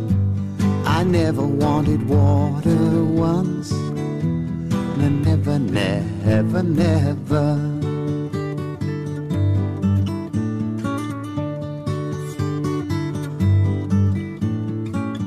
I listen to my words, but they fall far below. I let my music take me where my heart wants to go. I dead. Pues seguimos hablando de Afterlife y bueno, hay muchos más temas en la serie, además del duelo, aunque sea este sea el, el- el fundamental. También está el de, el de la vejez, ¿no? La enfermedad, porque está el personaje de, de su padre, Mm. ¿no? Y, y ahí sí que hay, eh, hablábamos antes que no estaba el, el factor de la culpa, pero aquí yo creo que sí que entra en juego, ¿no? Porque él yo creo que a pesar de que va todos los días, él se siente culpable por porque no le gusta estar allí, ¿no? Porque, porque no, ese ya no es su padre, ¿no? Y, y no quiere ir. Y luego, bueno, Ujú. claro, obviamente cuando su padre muere, ¿no? Pues, pues eso, ese factor también entra en juego, ¿no? Creo que lo llega a decir incluso. Pero bueno, está ahí ese tema, ¿no? El, el tema de la, de la muerte, de, digo, de la muerte de la, de la, de la vejez, de la enfermedad y de la salud mental también. Sí. ¿no? Pues, A mí me como- gusta mucho cómo trata la muerte del, del padre, eh, sobre todo en los flashbacks, cuando mm, que no solo trata de la muerte del padre, trata un poco de, de su relación con la muerte desde la comedia. Cuando están los flashbacks y, y Lisa está viva todavía y hablan de qué vamos a hacer con las cenizas de esto y de lo otro, ¿no? Y el momento de las cenizas en el pub, que tiene el mejor chiste de toda la serie, para mí, que se, se puede decir polla. Eh, el, el que tira las cenizas al camarero en la cara y dice, me has Ah, tirado en la cara y ojalá te haya caído la polla en la boca. algo así. ese, ese chiste me parece una maravilla. Funciona mejor en inglés que en castellano, también te digo. Pero, pero me, me resulta muy, muy curioso porque creo que ahí, fíjate, con la muerte del padre y con el tema del Alzheimer y todo eso, eh, eh, eh, eh, me parece, esto es alucinante, pero es donde está la comedia más ligera de toda la serie. Todo el tema de los olvidos del padre, cuando luego en la tercera temporada hay otro abuelete que, Sí, es, que- que que- es como si fuera su padre su otra vez, y le hace los mismos chistes de te has olvidado de esto o de lo otro y tal, que es donde crean esa especie de conexión entre él y la enfermera. Me parece que es lo más ligero de la serie, flipa. Y estamos hablando de un padre con Alzheimer que se va a morir, ¿no? Y ahí es donde creo que está el momento más blanquito de la serie. Sí, bueno, yo creo que también está toda la reflexión ahí sobre la memoria, ¿no? Porque al fin y al cabo es lo que está todo el rato manteniendo la memoria de la mujer, ¿no? A través, en este caso, Sí. ayudado por los vídeos, todo, pero es. Que el otro tenga Alzheimer, que luego lo encuentra otro abuelo que tiene Alzheimer, que repite los mismos planos, no solo los diálogos, sino los mismos planos, todo igual, ¿no? Y es esa importancia, ¿no? Porque él de lo que va a vivir, de lo que va a vivir es de la memoria, todo, ¿no? Es toda su vida, sea cual sea larga o corta, de lo que va a estar es en eso, ¿no? En la, en la memoria de, un- de lo que vivió y ya no tiene, ¿no? Entonces es, yo creo que todo, todo el rato una referencia a eso, ¿no? También a través del personaje del padre y del hecho de que la residencia de ancianos salga mucho, porque ella trabaja allí, no solo sea el padre, sino que hay algo vinculado a claro, a otro, a, a lo que podía haber sido, el, no sé, eh, eh, si no hubiera la mujer podían haber acabado ahí, ¿no? En una residencia de ancianos, es el futuro que ellos no han tenido, ¿no? Entonces es... Sí, yo creo que en la comparación la- hay, hay algo. En la comparación de cómo eh, eh, él va acompañando a su padre Claro. a, a- a donde es inevitable que vaya, que vaya a ir, ¿no? Y eh, en comparación mm, con, con lo que hizo con Lisa, aunque lo sigue haciendo, la, la sigue, la sigue Ujú. acompañando, pero ya no puede estar ahí. Entonces yo creo que ahí dialogan muy bien esa- esas, do- esa- esas dos tramas, ¿no? En lo Y que funciona muy bien por, por contraste también, porque Claro. Mm, mismo lo dice, se dice en, en el texto de, de- de los diálogos, eh, cuando habla con los del curro, que le dice, no me, no me agobiéis, no me deis el pésame, porque es que esto ha sido natural, esto ha sido la vida, yo ya me, Claro, la había dado por perdido claro. hace X tiempo y, y bueno, simplemente ha sido la constatación. Lo de Lisa es diferente, es, un, Claro. es una muerte antinatural, prematura, que sí que te toca eh, al punto que enlaza con todo el tema de la salud mental, es decir, como Mm. cuando un duelo se convierte en patológico o, o como lo llevas lo del padre es normal y ahí lo de la culpa, que eso también toca mucho. Cualquier persona que ha cuidado mucho tiempo de una persona enferma tiene estos sentimientos contradictorios de, Claro. de te quiero, pero uf, ojalá Sí, se acabe ya pronto, estaría, ¿no? ¿no? Y además Eh, cuando, cuando esa persona todo muere... tiene que ver con el Alzheimer. Claro. Es una- Claro. Es una enf- enfermedad Claro, muy- es muy cruel en ese sentido, claro. Sí. Efectivamente. Ujú. Y luego, bueno, otros otros temas también aparece la, la, la religión, siempre tiene que aparecer, ¿no? Cuando habla aquí Ricky Gervais, ¿no? Y bueno, ahí usa un poco también, en la última temporada habla un poco de, de Lisa y de, y de este niño con cáncer, que yo creo que, que lo, lo utiliza para eso realmente, ¿no? Ahí para es muy hacer este- cabrón, ¿eh? para Uf, hacer este es comentario, tremendo. ¿no? eh? De, de- bueno, no, no habla tanto de religión aquí como de espiritualidad, de alguna Sí. manera, ¿no? Y de esa que porque él no crea, él es un ateo convencido, pero no será él quien digamos Sí, que sí, le ese rompa, un- momento del- rompa del una ilusión preguntando es de tremendo, otra sí. persona por Sí. decirle la verdad, aunque él se haya caracterizado en esta serie por ser el que dice las verdades, ¿no? El que te dice la verdad a la cara porque le da igual ya todo, ¿no? Pues aquí no. Claro, ¿no? pero fíjate que ese es el momento de la serie donde, donde piensas, el, el Tony de la primera temporada le hubiera dicho al niño, te vas a convertir en... al niño que le Sí, lo del pedófilo, ¿no? Nada más empezar. Exacto, Sí, exacto. sí. Eso es. No, pero al niño, el, el Tony de la primera temporada, el niño del... Bueno, es que de entrada no hubiera ido a lo, del, a lo de No, los niños. claro, con- Claro, con pero ahí, ahí, ahí, ahí ha, ca- ha cambiado ya, ¿no? Y, Sí, y- bueno, yo reconozco que cuando vi eso dije, mira, el comodín del niño con cáncer. Eh, claro, es, como la, total, la- la- es que- es como la sí, última sí. línea, o sea, no Pero- solo un Sí. niño, no solo la inocencia, sino además está enfermo, de la misma enfermedad que tu mujer.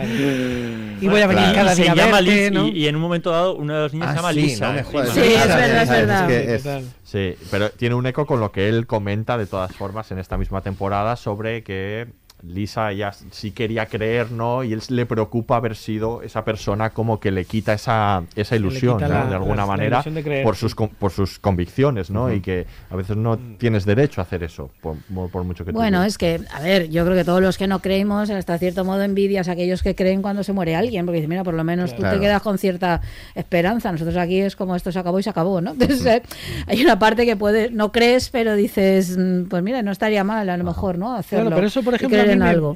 me, me- me resulta un poco chocante que si eres una persona nada creyente y, y demás, eh, ¿qué haces yendo a un banquito delante de una piedra todos los días? Pero va a hablar con ella, es el fantasma de ella, él tiene que vivir con ella y entonces el fantasma Pero, está en, pero puedes en los vídeos. en tu casa, en tu ya. baño, en tu... Quiero decir, hay algo ahí, o sea, sé que es estético, ¿no? Y que es, eh, es una manera de, de simbolizar que estás eh, hablando con ella y tal, pero ahí hay un poco de, de, no sé, me... me- no voy a decir que me molesta, porque no me molesta nada, pero, pero sí que pienso, y, y- y si eres lo tienes tan claro, ¿qué demonios Sí, que sabes que ella no está ahí. eh, Claro, Pero o sea, es que no está, podemos pero ser, está- pero no podemos ser congruentes en todo, Efectivamente, pero- y menos en el Es duelo.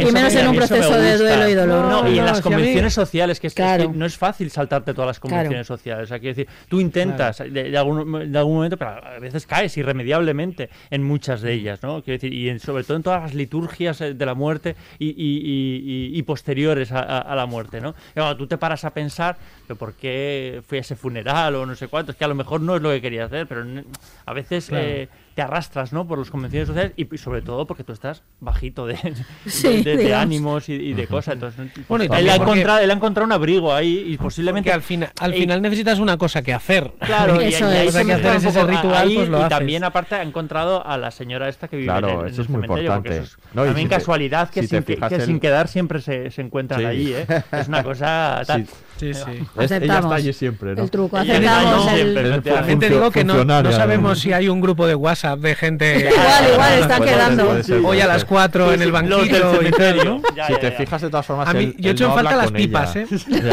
¿eh? Si te fijas Banquito no- con pipas delante de los muertos me parecería sí, Está la lleno de pipas, ¿no? En la el, el este. Que yo si te fijas, él tam- de todas formas va allí, pero no habla con ella, no es hasta el final cuando es la señora la que le dice que, que le viene bien hablar con él y es la primera vez. No, solo Que- se sienta allí y ya está, eso es allí, verdad. ¿no? Sí. Y luego hay otro Sí, tema aquí muy importante, ya que hablamos de este personaje, y yo creo que es muy interesante, que es que en contraposición a, a lo cruel del mundo, ¿no? Contra lo que él reacciona, que de todas formas también no lo hemos comentado, pero es fundamental en el enganche del personaje, sobre todo al principio, cómo vivimos vicariamente a través de él cuando le dice las cosas a, a los gilipollas que hay en el mundo, ¿no? Y, y- Uf, sí. y cómo nos enganchamos Claro, con él por eso, ¿no? Como a él le da igual, dice las cosas que a todos muchas veces nos gustaría decirle a alguien, pero no las, no las Mm. decimos por convención social, por mordernos la lengua pero que hay muchos capullos que se saltan el paso de cebra, De etcétera, cebra, ¿no?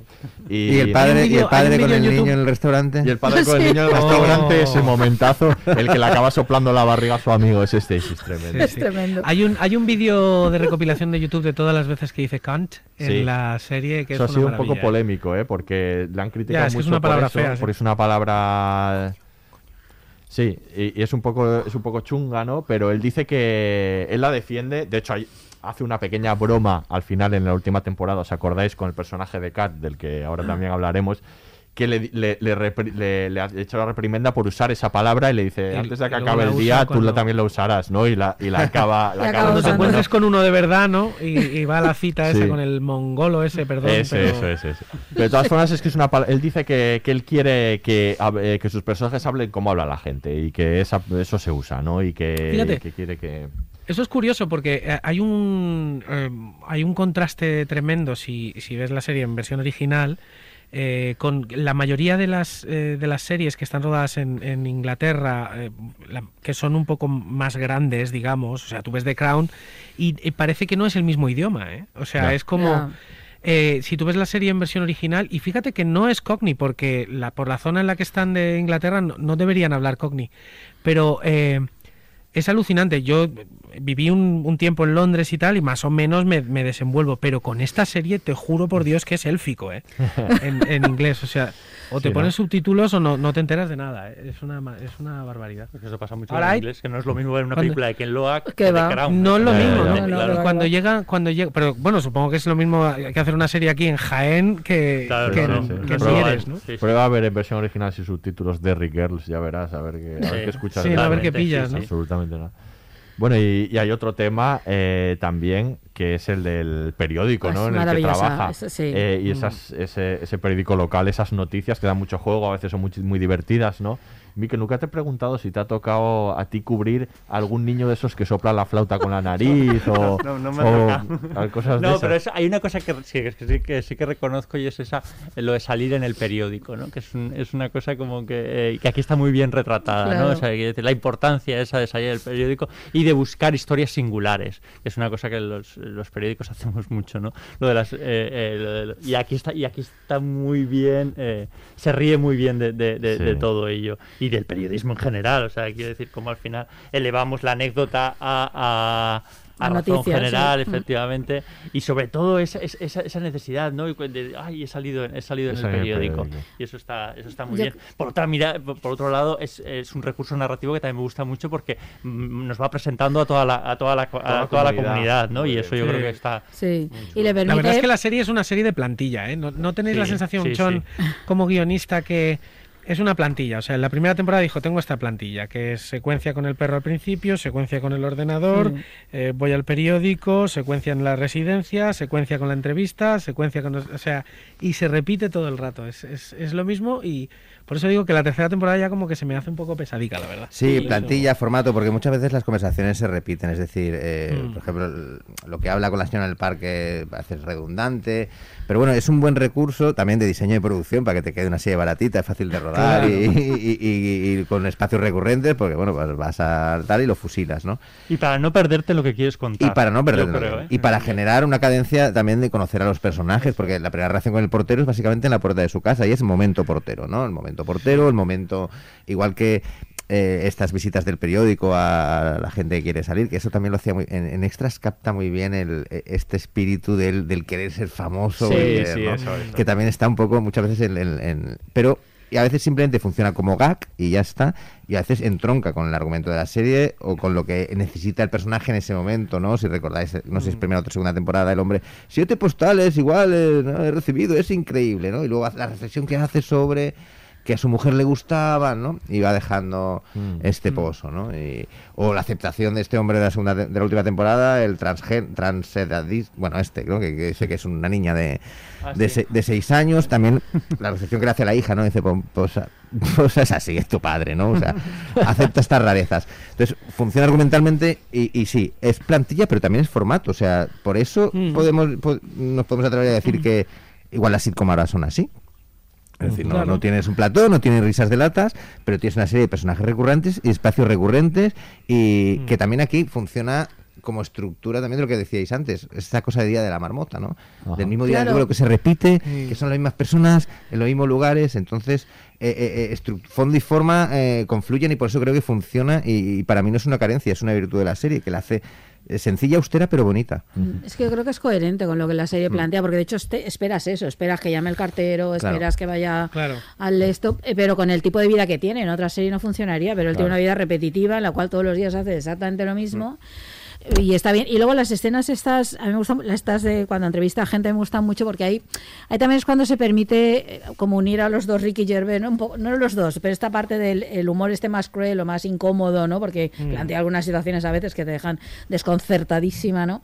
Y le permite hacer jugar a este humor frente al otro, ¿no? A ese espacio más humano, digamos, ¿no? Sí, sí. Pero resulta que al final, yo creo que una virtud que sí tiene la tercera temporada, que reconozco lo que dices, que creo que, que sí, que hay cosas que no funcionan, pero es que todo acaba contribuyendo a esta. Los humanos somos muy raros, y pero somos humanos, ¿no? Es que todo el mundo tiene sus rarezas, o sea, en el que ha querido salir en el periódico por la noticia rara, el no sé qué, no sé cuántos, el que se comporta de manera más normal y cotidiana, no sé, como la enfermera, que parece una mujer pues como más normal, ¿no? Así Es que eso existe en la vida, pero para entendernos, ¿no? Entonces yo creo que acaba, acaba teniendo sentido todo, o sea, no solo para hacer un gag, quiero decir, funciona para el gag en el capítulo, pero luego a lo largo de toda la serie funciona para Y luego y Es también se ve su redención ahí, ¿no? Porque cómo trata a los entrevistados en la primera y segunda temporada y en la tercera Claro. tiene un nivel de empatía brutal. Exactamente, eso Con la es. última señora le devuelve el dinero, la saca en Oh, portada. eso es muy bonito, sí. No la hace sentir mal por abrirle el- la puerta a un ladrón eh, de una que ese que era evidente que era un ladrón, ¿no? Que,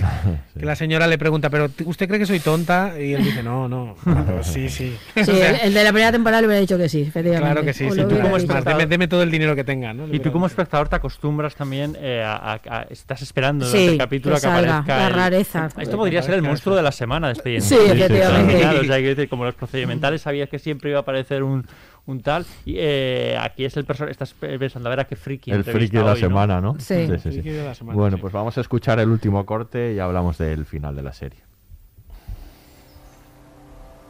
Ah, y por cierto, los ángeles sí existen. Aunque no tienen alas ni viven en las nubes. Llevan uniformes de enfermera y trabajan duro para pagar el alquiler de su casa. O trabajan para organizaciones benéficas porque necesitan ayudar. O tienen cuatro patas y ladran. Pero tengan el aspecto que tengan, todos salvan vidas. A veces te topas con ellos. Como Lisa. Y Stan y hasta son parte de tu vida. No creo que Lisa y Stan se hayan convertido en ángeles, pero lo fueron. Si quieres ser un ángel, tienes que hacerlo cuando estás vivo. Ser bueno, hacer buenas acciones. Presentarle un nombre agradable a una mujer que está sola. Mm. Tú eres mi ángel, Tony. No estoy seguro.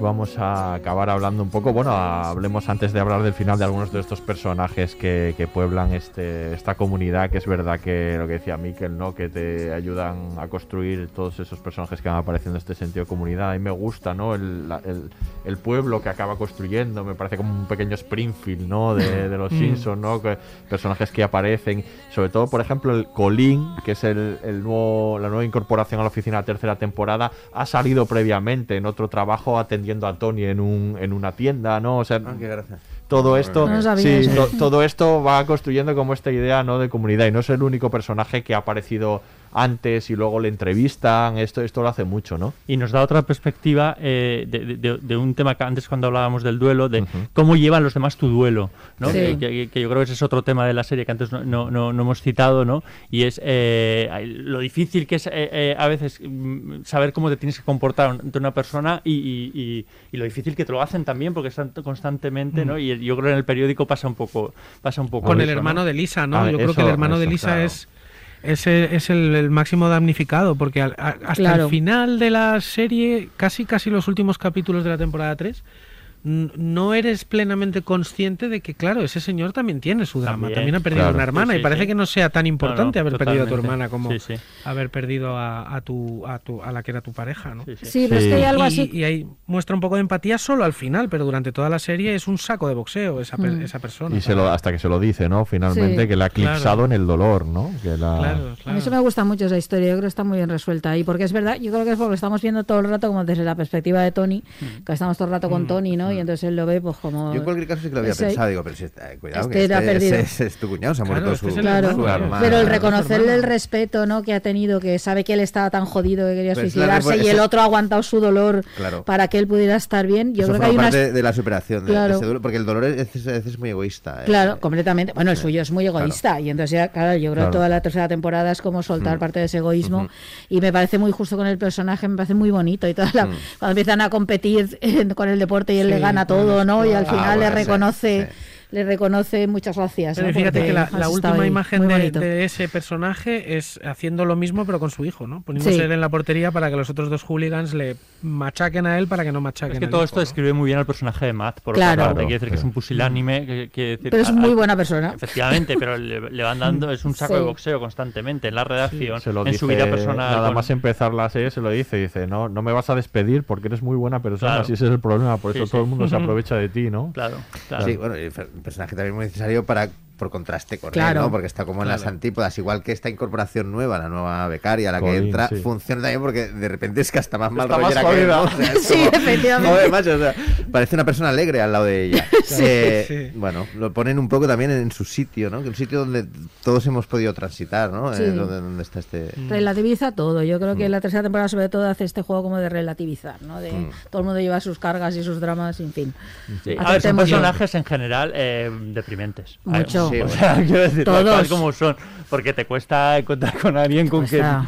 Te apetezca. No es nada tomar- aspiracional, eso No, sí, y ¿no? Tomarte una, tom- tomarte una cerveza con cada uno de ellos, a mí no me apetece. No. O sea, quiero decir, no me costaría. O sea, ni con Lenny, ni con Kat, ni con. ah, quiero decir, Yo a que- mí yo- me- Con la enfermera, Yo quiero destacar Un al poquito de depresión en quiero- general me Quiero darían, destacar ¿eh? al personaje de Kat que me gusta mucho, sobre todo en la tercera temporada le dan un poquito más de, de cuerda, ¿no? Y de, Hombre, porque la había ridiculizado mucho. Es uno de los Sí. personajes Pero más es que este- este personaje sí que viene de The Office o de tal, o sea, es ese personaje eh, Mm. poco autoconsciente, ¿no? Que, que, es todo lo contrario de Tony, en realidad funciona como opuesto en ese sentido. Si Tony dice todas las cosas que piense, le da igual todo, ella es pretender, ¿no? Y fingir que es lo que no es y permanentemente, ¿no? Es ese mundo de, de la hora, de las redes sociales, de No, todo de- esto. de de- intentar responder a la expectativa de que los a la demás expectativa, de tienen construir sobre una ella. idea sobre ti que es la que crees que puede gustar, efectivamente, ¿no? Joder, Y poco a poco... La escena, de, la escena del yoga y la risa me parece tan buena. Es buena, Sí, es sí. buenísima, es muy Es buena. buenísima. Ostras, Buenísima cuando, cuando ella La y el otro le dice, esta. ¿te puedes pirar de aquí?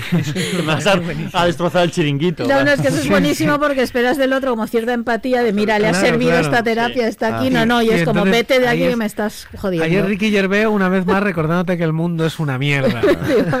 Pero con ella lo es constantemente, ¿eh? Quiero decir, le, le plantea Es unas, muy unas- cruel unas ahí con citas, ella. o sea, súper crueles, efectivamente. O sea, quiero decir. Ujú. Y luego está el personaje de bueno de Sandy que desaparece en esta última temporada que ha sido por una cuestión de, de grabación y de ¿Quién problemas es del Sandy? COVID. Perdón, que ahora que no La caigo. prostituta, ¿no? No, Ah. no, que Sandy, también desaparece. la chica de, de ascendencia hindú que está Ah, en es las verdad. dos Ah, primeras vale, vale, temporadas, sí. que es compañera, que sí que es un personaje positivo. Sí, sí, sí, y sí. que, y que desaparece en esta temporada ha sido por problemas de grabación. Ta- igual lo mismo que, que Roxy, que era prostituta, que tampoco ha podido aparecer en esta temporada, que forma ese tándem con, con el cartero, con Pat, que también tiene muy buenos momentos ¿no? en, en- en- con él, eh, con, con el cartero, sobre todo al principio. ¿no? Cuando- Me gusta mucho que lo llamen Pate el Cartero, porque Pate el Cartero es una serie de, de la BBC para niños. ¿Ah, sí? Eh, sí, es que tengo una niña pequeña, entonces Ay. Pate el Cartero me lo sé de memoria. Espero que no sea deprimente. Y luego, No, bueno, no, este- en la serie de niños no, el cartero no acaba con una prostituta. Vale, ni vale, bien. Ah, vale, Está vale, bien, vale. Muy está bien. distinta a la de la-. No la, no la guioniza Ricky Gervais. entonces. No, no. Es un punto para explorar en las series de niños, ¿eh? que desde los padres agradeceríamos. Peppa, Peppa Pig, ¿no? Vendiendo Peppa droga Pig, y todo este rollo. Y deprimida. No sé. Todo el mundo de Le- to- todo el mundo alrededor de Lenny también es un es, es- también daría para un spin-off, ¿eh? el, Sí. el, el- el fotógrafo. ¿eh? Ostras, Con sí, la sí. nueva Sí. Mujer que, que eh, El hijo. el hijo, El hijo, el ex marido, el hijo actor, ¿no? Exacto, Oh. todo el mundo del teatro, Hijo o sea, actor, quiero decir, sí. El hijo actor. El hijo bueno, actor. Es, es tremendo Dijo eso. actor y demás. Sí, sí, sí. Sí, sí. Y tú tienes especial predilección por, por la señora del cementerio, Sí, a mí la ¿no? señora Por del Ana. A mí me cementerio gusta, parece esas que le- conversaciones a mí me me gusta gustan. Es muchísimo. que tengo un, sobre un problema todo- un poco con la actriz. Que ya, ya, Pero venía, ya, venía, ya, venía odiando la de. Abbey, entonces ahora la veo. Bueno, y- verá y que es un personaje completamente distinto. ¿Qué, qué le Pero hago? es- y es muy buena actriz además. Eh, a mí me gusta mucho porque, bueno, ejemplifica, digamos que ejemplifica el personaje, la bondad, digamos, de, de personas de incluso desinteresada, ¿no? Que, le- que te ayuda, ¿no? De alguna Sí. manera, aunque no te conozca, como, como puede ser eh, el caso con él. Y además, también otra cosa que es que él va en contraste, que también es una opinión que, que vierte ahí al psiquiatra, ¿no? Que es, Bueno, el que es- psiquiatra, qué que es desagradable. el personaje más, más Oh. despreciable de toda la sí que me serie, costaba, ¿no? eh, me ejemplo de masculinidad ese. Que tóxica, horrible, ¿no? Y, Sí. y en contraste eh, está esta, esta persona que, que le ayuda mucho más que un psicólogo simplemente por el hecho de haber pasado por lo mismo. Esta persona con la que puede hablar porque Es que ese psicólogo te ayudaría cualquiera, claro. Claro, claro, eso por supuesto, ¿no? Parece que ese personaje esté construido, el de psicólogo. ah, ¿Cómo debería ser un psicólogo? Pues lo vamos a poner todo, Claro. todo lo contrario. La, la gracia es eso, ¿no? Alguien Oh, solo- es muy, que muy solo habla sobre sí mismo, ¿no? Que solo le interesa a sí mismo Sí, sí. que- y su trabajo es escuchar a los demás, ¿no? O sea, una Que cosa... se llama locos a la cara. Bueno, es, eh, a mí me divertía, pero por eso mismo, por, por decir, vamos a- es el momento que vas a oír un montón de barbaridades y de cosas políticamente incorrectas. Sí, totalmente. Pero desde luego que es odioso, claro. Muy, muy odioso. Yo creo que él necesita vertir todas esas cosas y tiene que construir a estos personajes locos, ¿no? Para... Pero también para retratarlos. Sí. eh, Bueno, no, por supuesto. claro, Sí, pero ves eso cuando, cuando al principio, cuando ha comentado Miquel lo de que somos así, patéticos y no sé qué, y he saltado yo enseguida, pero no solo. A esto me refería, ¿no? Pues, pues este es un debate que tenemos Sí, siempre. sí, sí, sí, sí, sí, sí. Pero no, a esto me refería, creo que Ricky Gervais justamente esta serie hace esto, el de cada que somos patéticos, pero también somos generosos y podemos ser... Ya está este Eh, entonces, él me- me gusta mucho cómo une esas dos cosas y cómo consigue un mundo en el cual está todo eso, pero también es capaz de reflejar que la gente es generosa y quiere ayudar y que básicamente la gente lo que quiere más o menos es vivir con pocos problemas y, y de una manera más o menos tranquila, ¿no? Y de algún Sí. modo eso también él, él lo refleja y eso me gusta mucho, cómo es capaz de la mayor crueldad, de persona, plantear personajes muy con su mirada muy cruel, que ellos lo sean y que la mirada también sobre ellos lo sea, pero al mismo tiempo de entender que también hay gente que no es así, ¿no? Y eso me gusta mucho de la serie. De todas formas, te equivocas, no es mi personaje preferido de la ¿No? serie. No, eh, porque mi personaje preferido de la serie es Brandy, la perra, por supuesto. Ah, bueno, es- supuesto. es, la- es decir- absolutamente maravillosa. Sí, sí, Y- también la utilizas de excusa para cuando estás en casa, no levantarte por nada ni tal, porque estás al lado de la perra. Claro, por supuesto, por supuesto. A mí lo que más me gusta de la, de la perra, que me parece una, una actriz fantástica, la verdad. porque Anti se llama no sé la si actriz, todo- ¿eh? no, so- no sé si todos tenéis tenéis mascota, tenéis perro. Yo no. Sí, yo ¿Uno? sí. No, no, no. no. Eh, o hemos tenido. hay, hay una cosa que, que cuando tienes perro... Es esta cosa que se ha dicho siempre y es muy tópica, pero no por ser tópica deja de ser cierta. Y es que los, los perros tienen una, una especie de percepción loquísima del estado de ánimo de, Mm, de sí, su dueño, digamos, o de su amo, o de como demonios se le llame políticamente correcto. Eh, y es que en esta peli es alucinante. O sea, el nivel de empatía que muestra el perro todo el rato es, es una cosa loquísima. Y lo que más me gusta y a la vez me da muchísima envidia es que puede pasear sin correa. Eso me vuelve. ¿Tú también Ah, tienes. Pere, perro? yo tengo, yo tengo, sí. Y, y no pasa, pasa sin correa, ¿no? ¿Qué va, Se vuelve loco. Es una- Es se que es esa loco. percepción también de los que tenéis perro, que creéis claro. que todos los que no, no tenemos perro vemos a vuestros perros igual que Sí, vosotros. sí. sí, No, no, que va, que va. Miquel. No, pero sí que es verdad que, que pueden ser fundamentales y él lo, y Ricky lo decía. Son ¿no? fundamentales, de verdad que para son personas cuando- a veces que, que están solas o que han perdido a alguien puede ser un apoyo. Bueno, hay muchas terapias Pero- pero ya no solo en cosas tan graves. claro. Y para todo, sí, para todo. Exacto, ya no efectivamente. son cosas tan graves, porque fíjate, me acordaba mucho de, de- Me acordé de Afterlife ayer mismo, y no porque fuéramos a grabar esto, sino porque hubo un momento de esos en que la vida es un martes por la mañana, que no es un sábado, que sino que es todo se para, estás solo en una casa, con un café, eh, suena la radio de fondo y tal, y de- hubo un momento que eh, estaba muy estresado, muy cansado, y me senté en el suelo y vino mi, perri- mi perrito, se me puso encima y estuve un minuto y medio solo con él y, y pensé, me ha cambiado el ánimo este, este Claro. bicho, tío, de este bicho de 5 kilos me ha cambiado el ánimo y no, no, y no me ha dicho nada ni nada y en esta serie, fíjate que él lo dice, De ¿no? Ricky Gervais te ha quedado esto, Pere. O sea, estás hater todo, todo el rato, todo el rato y ahora al final nos De has Ricky Gervais, con lo, con lo que me quedo es que los perros son lo puto más y los toreros lo puto menos. Eso es. Tía, Eso es cerra- lo que me cerraría quedo. ya, pero hay que hablar de- del, Del final. final. ¿eh? Si no fuera, me, me dejaba Buen esta titular, buen titular nos has dejado. Vamos, vamos a acabar ahora eh, Por el final. hablando de hablando del final, ¿no? Qué Nos queda poco tiempo, pero bueno, Qué ¿qué, opinas, llorera. ¿qué opinas del final? Qué Qué llorera, llorera. sí. Qué llorera, qué, qué, Claro. qué bonito. Yo sol- solo una cosita. No me, es una, no me es una coseta, es muy bonito. Está... Lo único que he hecho en falta es que no nos hubiera sembrado la pistola de Chekhov una temporada antes. Porque es un poco patillero que nos hablen ahora de un dinero que no se ha tocado, que es el motor de todo Ah, lo del esto. seguro. Sí, eso ahí se le ha visto un poco esta cosa que decía antes Pérez de que igual no sabía muy bien cuánto iba a durar, si estás Igual, tirado, si claro. estás tirado. Quitando de eso, eh, ejemplar y de llorera, claro, hasta excesivamente. incluso. Sí. Incluso. Pero emocionante bien. A ver, Sí, a ver, yo creo que juega muchas cosas, bien. que el niño del cáncer, que no sé qué, no sé cuánto, es verdad que hay muchas ahí. Sí. Pero en la escena final, o sea, simplemente él desapareciendo, Sí. ahí ya alejándose, el perro desaparece, le Y cambia cierra la un montón de conflictos y de historias Oh, abiertas. qué eh, o sea, la bonito. jugada es magistral, pero ya ojalá se hubiera sacado antes el- la pista esta La que pista Claro, ¿Cómo llevas a la música en parece- esta serie tú, Aurea? Mm, relativamente bien. Como siempre sí. ibas un poco más... A, mí me parece sí. que este- la música a veces Un poco excesiva. un poco, que está Sí. un poco puesta Sí. para, A para ayudarte a llorar. Cuando es y David Bowie mejor lo Sí, llevan. A ver, es que, es que esto es lo que le pasa a la serie, pues decía que, que yo creo que es muy listo este hombre, Gervais, porque es que en realidad es muy convencional la serie, o sea, visualmente, formalmente, todo este juego con las- la música pasa igual, la música está puesta para llevarte emocionalmente, a veces muy a traición, ¿no? Decir, ahora, si no lloras Pero con lo que habláis está de la música, de la música incidental, no, Sí, no de las sí, sí. canciones que suenan, Sí, que son exacto. increíbles No, no, todas. increíble. No, las canciones en sí increíbles, pero el uso que se hace de la Pero, música. claro. Es que me pregunta porque a mí me suele molestar mucho la música, cada vez me molesta más, me hago mayor. Y entonces a veces como que no me dejan ver las series y las imágenes. Mira, en, el- en el corte que acabamos de escuchar de Los Ángeles Sí, es tremendo. no hacía falta. Piano, esas Claro. cuerdas. No ahí, hacía falta, eh, la conversación ya es suficiente. Entonces es verdad que va a ser excesiva. Lo que pasa que consigue que, aun siendo una serie muy convencional, eh, no lo sea. O sea, es de- yo, me gusta mucho esto. Yo creo que es por eso, por el tono este que le imprime, ¿no? Este tono que comentábamos todo el rato, este planteamiento. Pero es verdad que la música a veces es innecesaria, excesiva. Miquel, el final. Es muy, es, mu- es, es, es, es muy bonito. Realmente, a ver, eh, no sé si es el final que esperaba, pero una vez visto, eh, sí que es un, un final que me, que, que me gusta, que me reconcilia con, con- con- con la serie y que es posiblemente lo que esperaba, aunque no lo hubiese, aunque no lo hubiese eh, visto.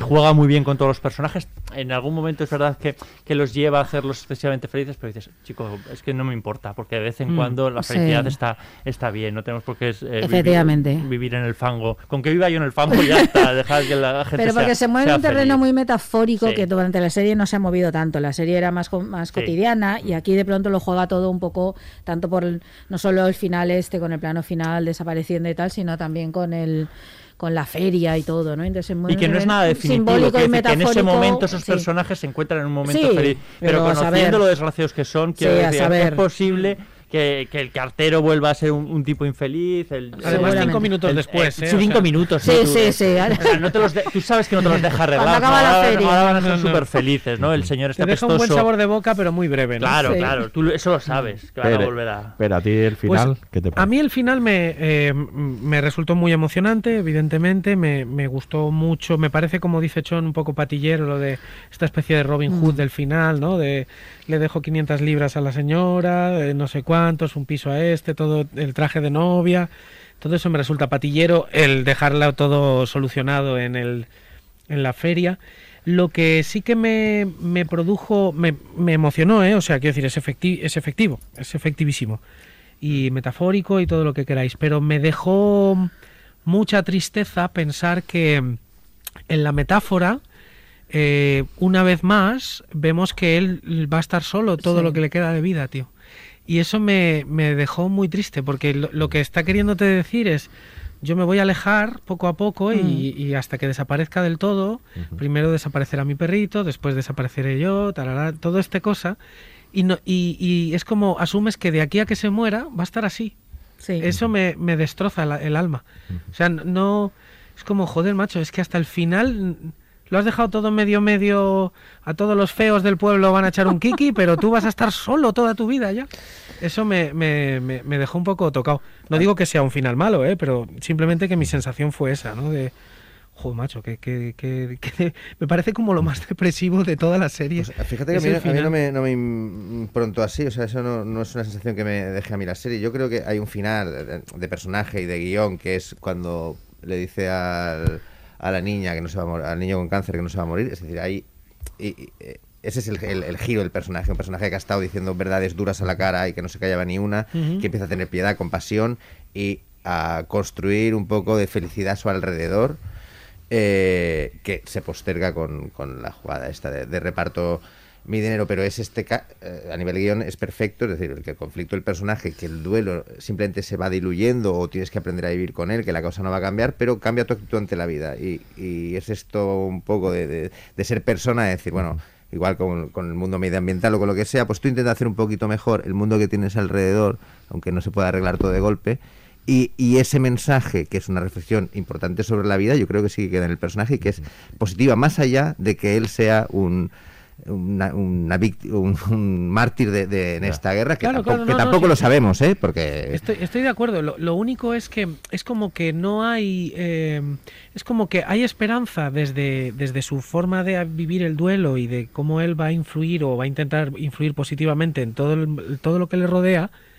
Pero es como que no hay esperanza para él. Y esto. eh, o sea, es como que él no va, no va a poder vivir otra vez al 100%. Es, de verdad, me, parece que es, es muy triste. Me, resulta verdaderamente deprimente, casi lo que más, o sea, lo que más deprimente me resulta es, vale, yo cambio el chip, voy a seguir viviendo, pero yo ya asumo que voy a seguir viviendo siempre a medias. Joder, tío, qué... Bueno, a veces qué envejecer es un poco esto también, ¿eh? Ya, macho, pero yo A todavía no sé, tú eres más mayor que yo, Nen. Es, verdad que te pareces a Son Penn y eres un tío muy atractivo y siempre lo serás, pero, pero yo tengo 40 palos, yo creo que a mí me queda mucho y aunque me haga mayor, yo... Sí, a ver, sí. Sí, siempre queda, siempre queda. Siempre a mí me- quedan a- cosas. me Nunca es tarde. A mí me gusta Claro. mucho eh, esta idea de que, de que, bueno, la vida sigue, ¿no? Y, y- y que hay que aprovechar al máximo este ratito que tenemos, que luego, mira, el parque va a seguir aquí, va a venir otra gente que se va a montar en el carrusel. Y, Ya lo decía Julio Iglesias, la vida sigue igual. Exacto, la vida Al sigue final. igual. Ahí está. Pues lo tenemos que dejar aquí. Normal. Eh, Perecho, muchísimas gracias por acompañarnos en este inicio de temporada. Y Aurea y Miquel, nos vemos en el próximo podcast. Nos encontramos, sí. Sí, ahí estaremos. Muchas gracias, Pérez, que estás ahí. Ahora nos vamos, des- ahora vamos desapareciendo, ¿no? Vamos desapareciendo poco a poco. Sí. En negro. Una música de piano muy bonita y unas cuerdas y nos vamos. Eso es. Pues muy bien, aquí se despide el Laboratorio de Investigación de Series, el único podcast seréfilo con la gracia de David Brent y el optimismo de Tony. Hasta la próxima.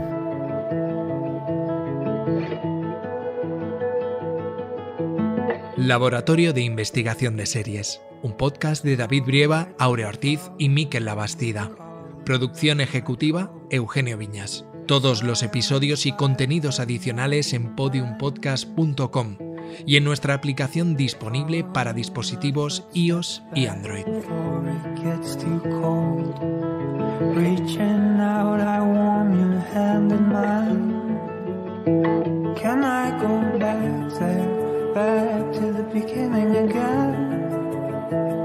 Can I go back there, back to the beginning? Can I go back there, back to the beginning again? Someplace back where we were just beginning.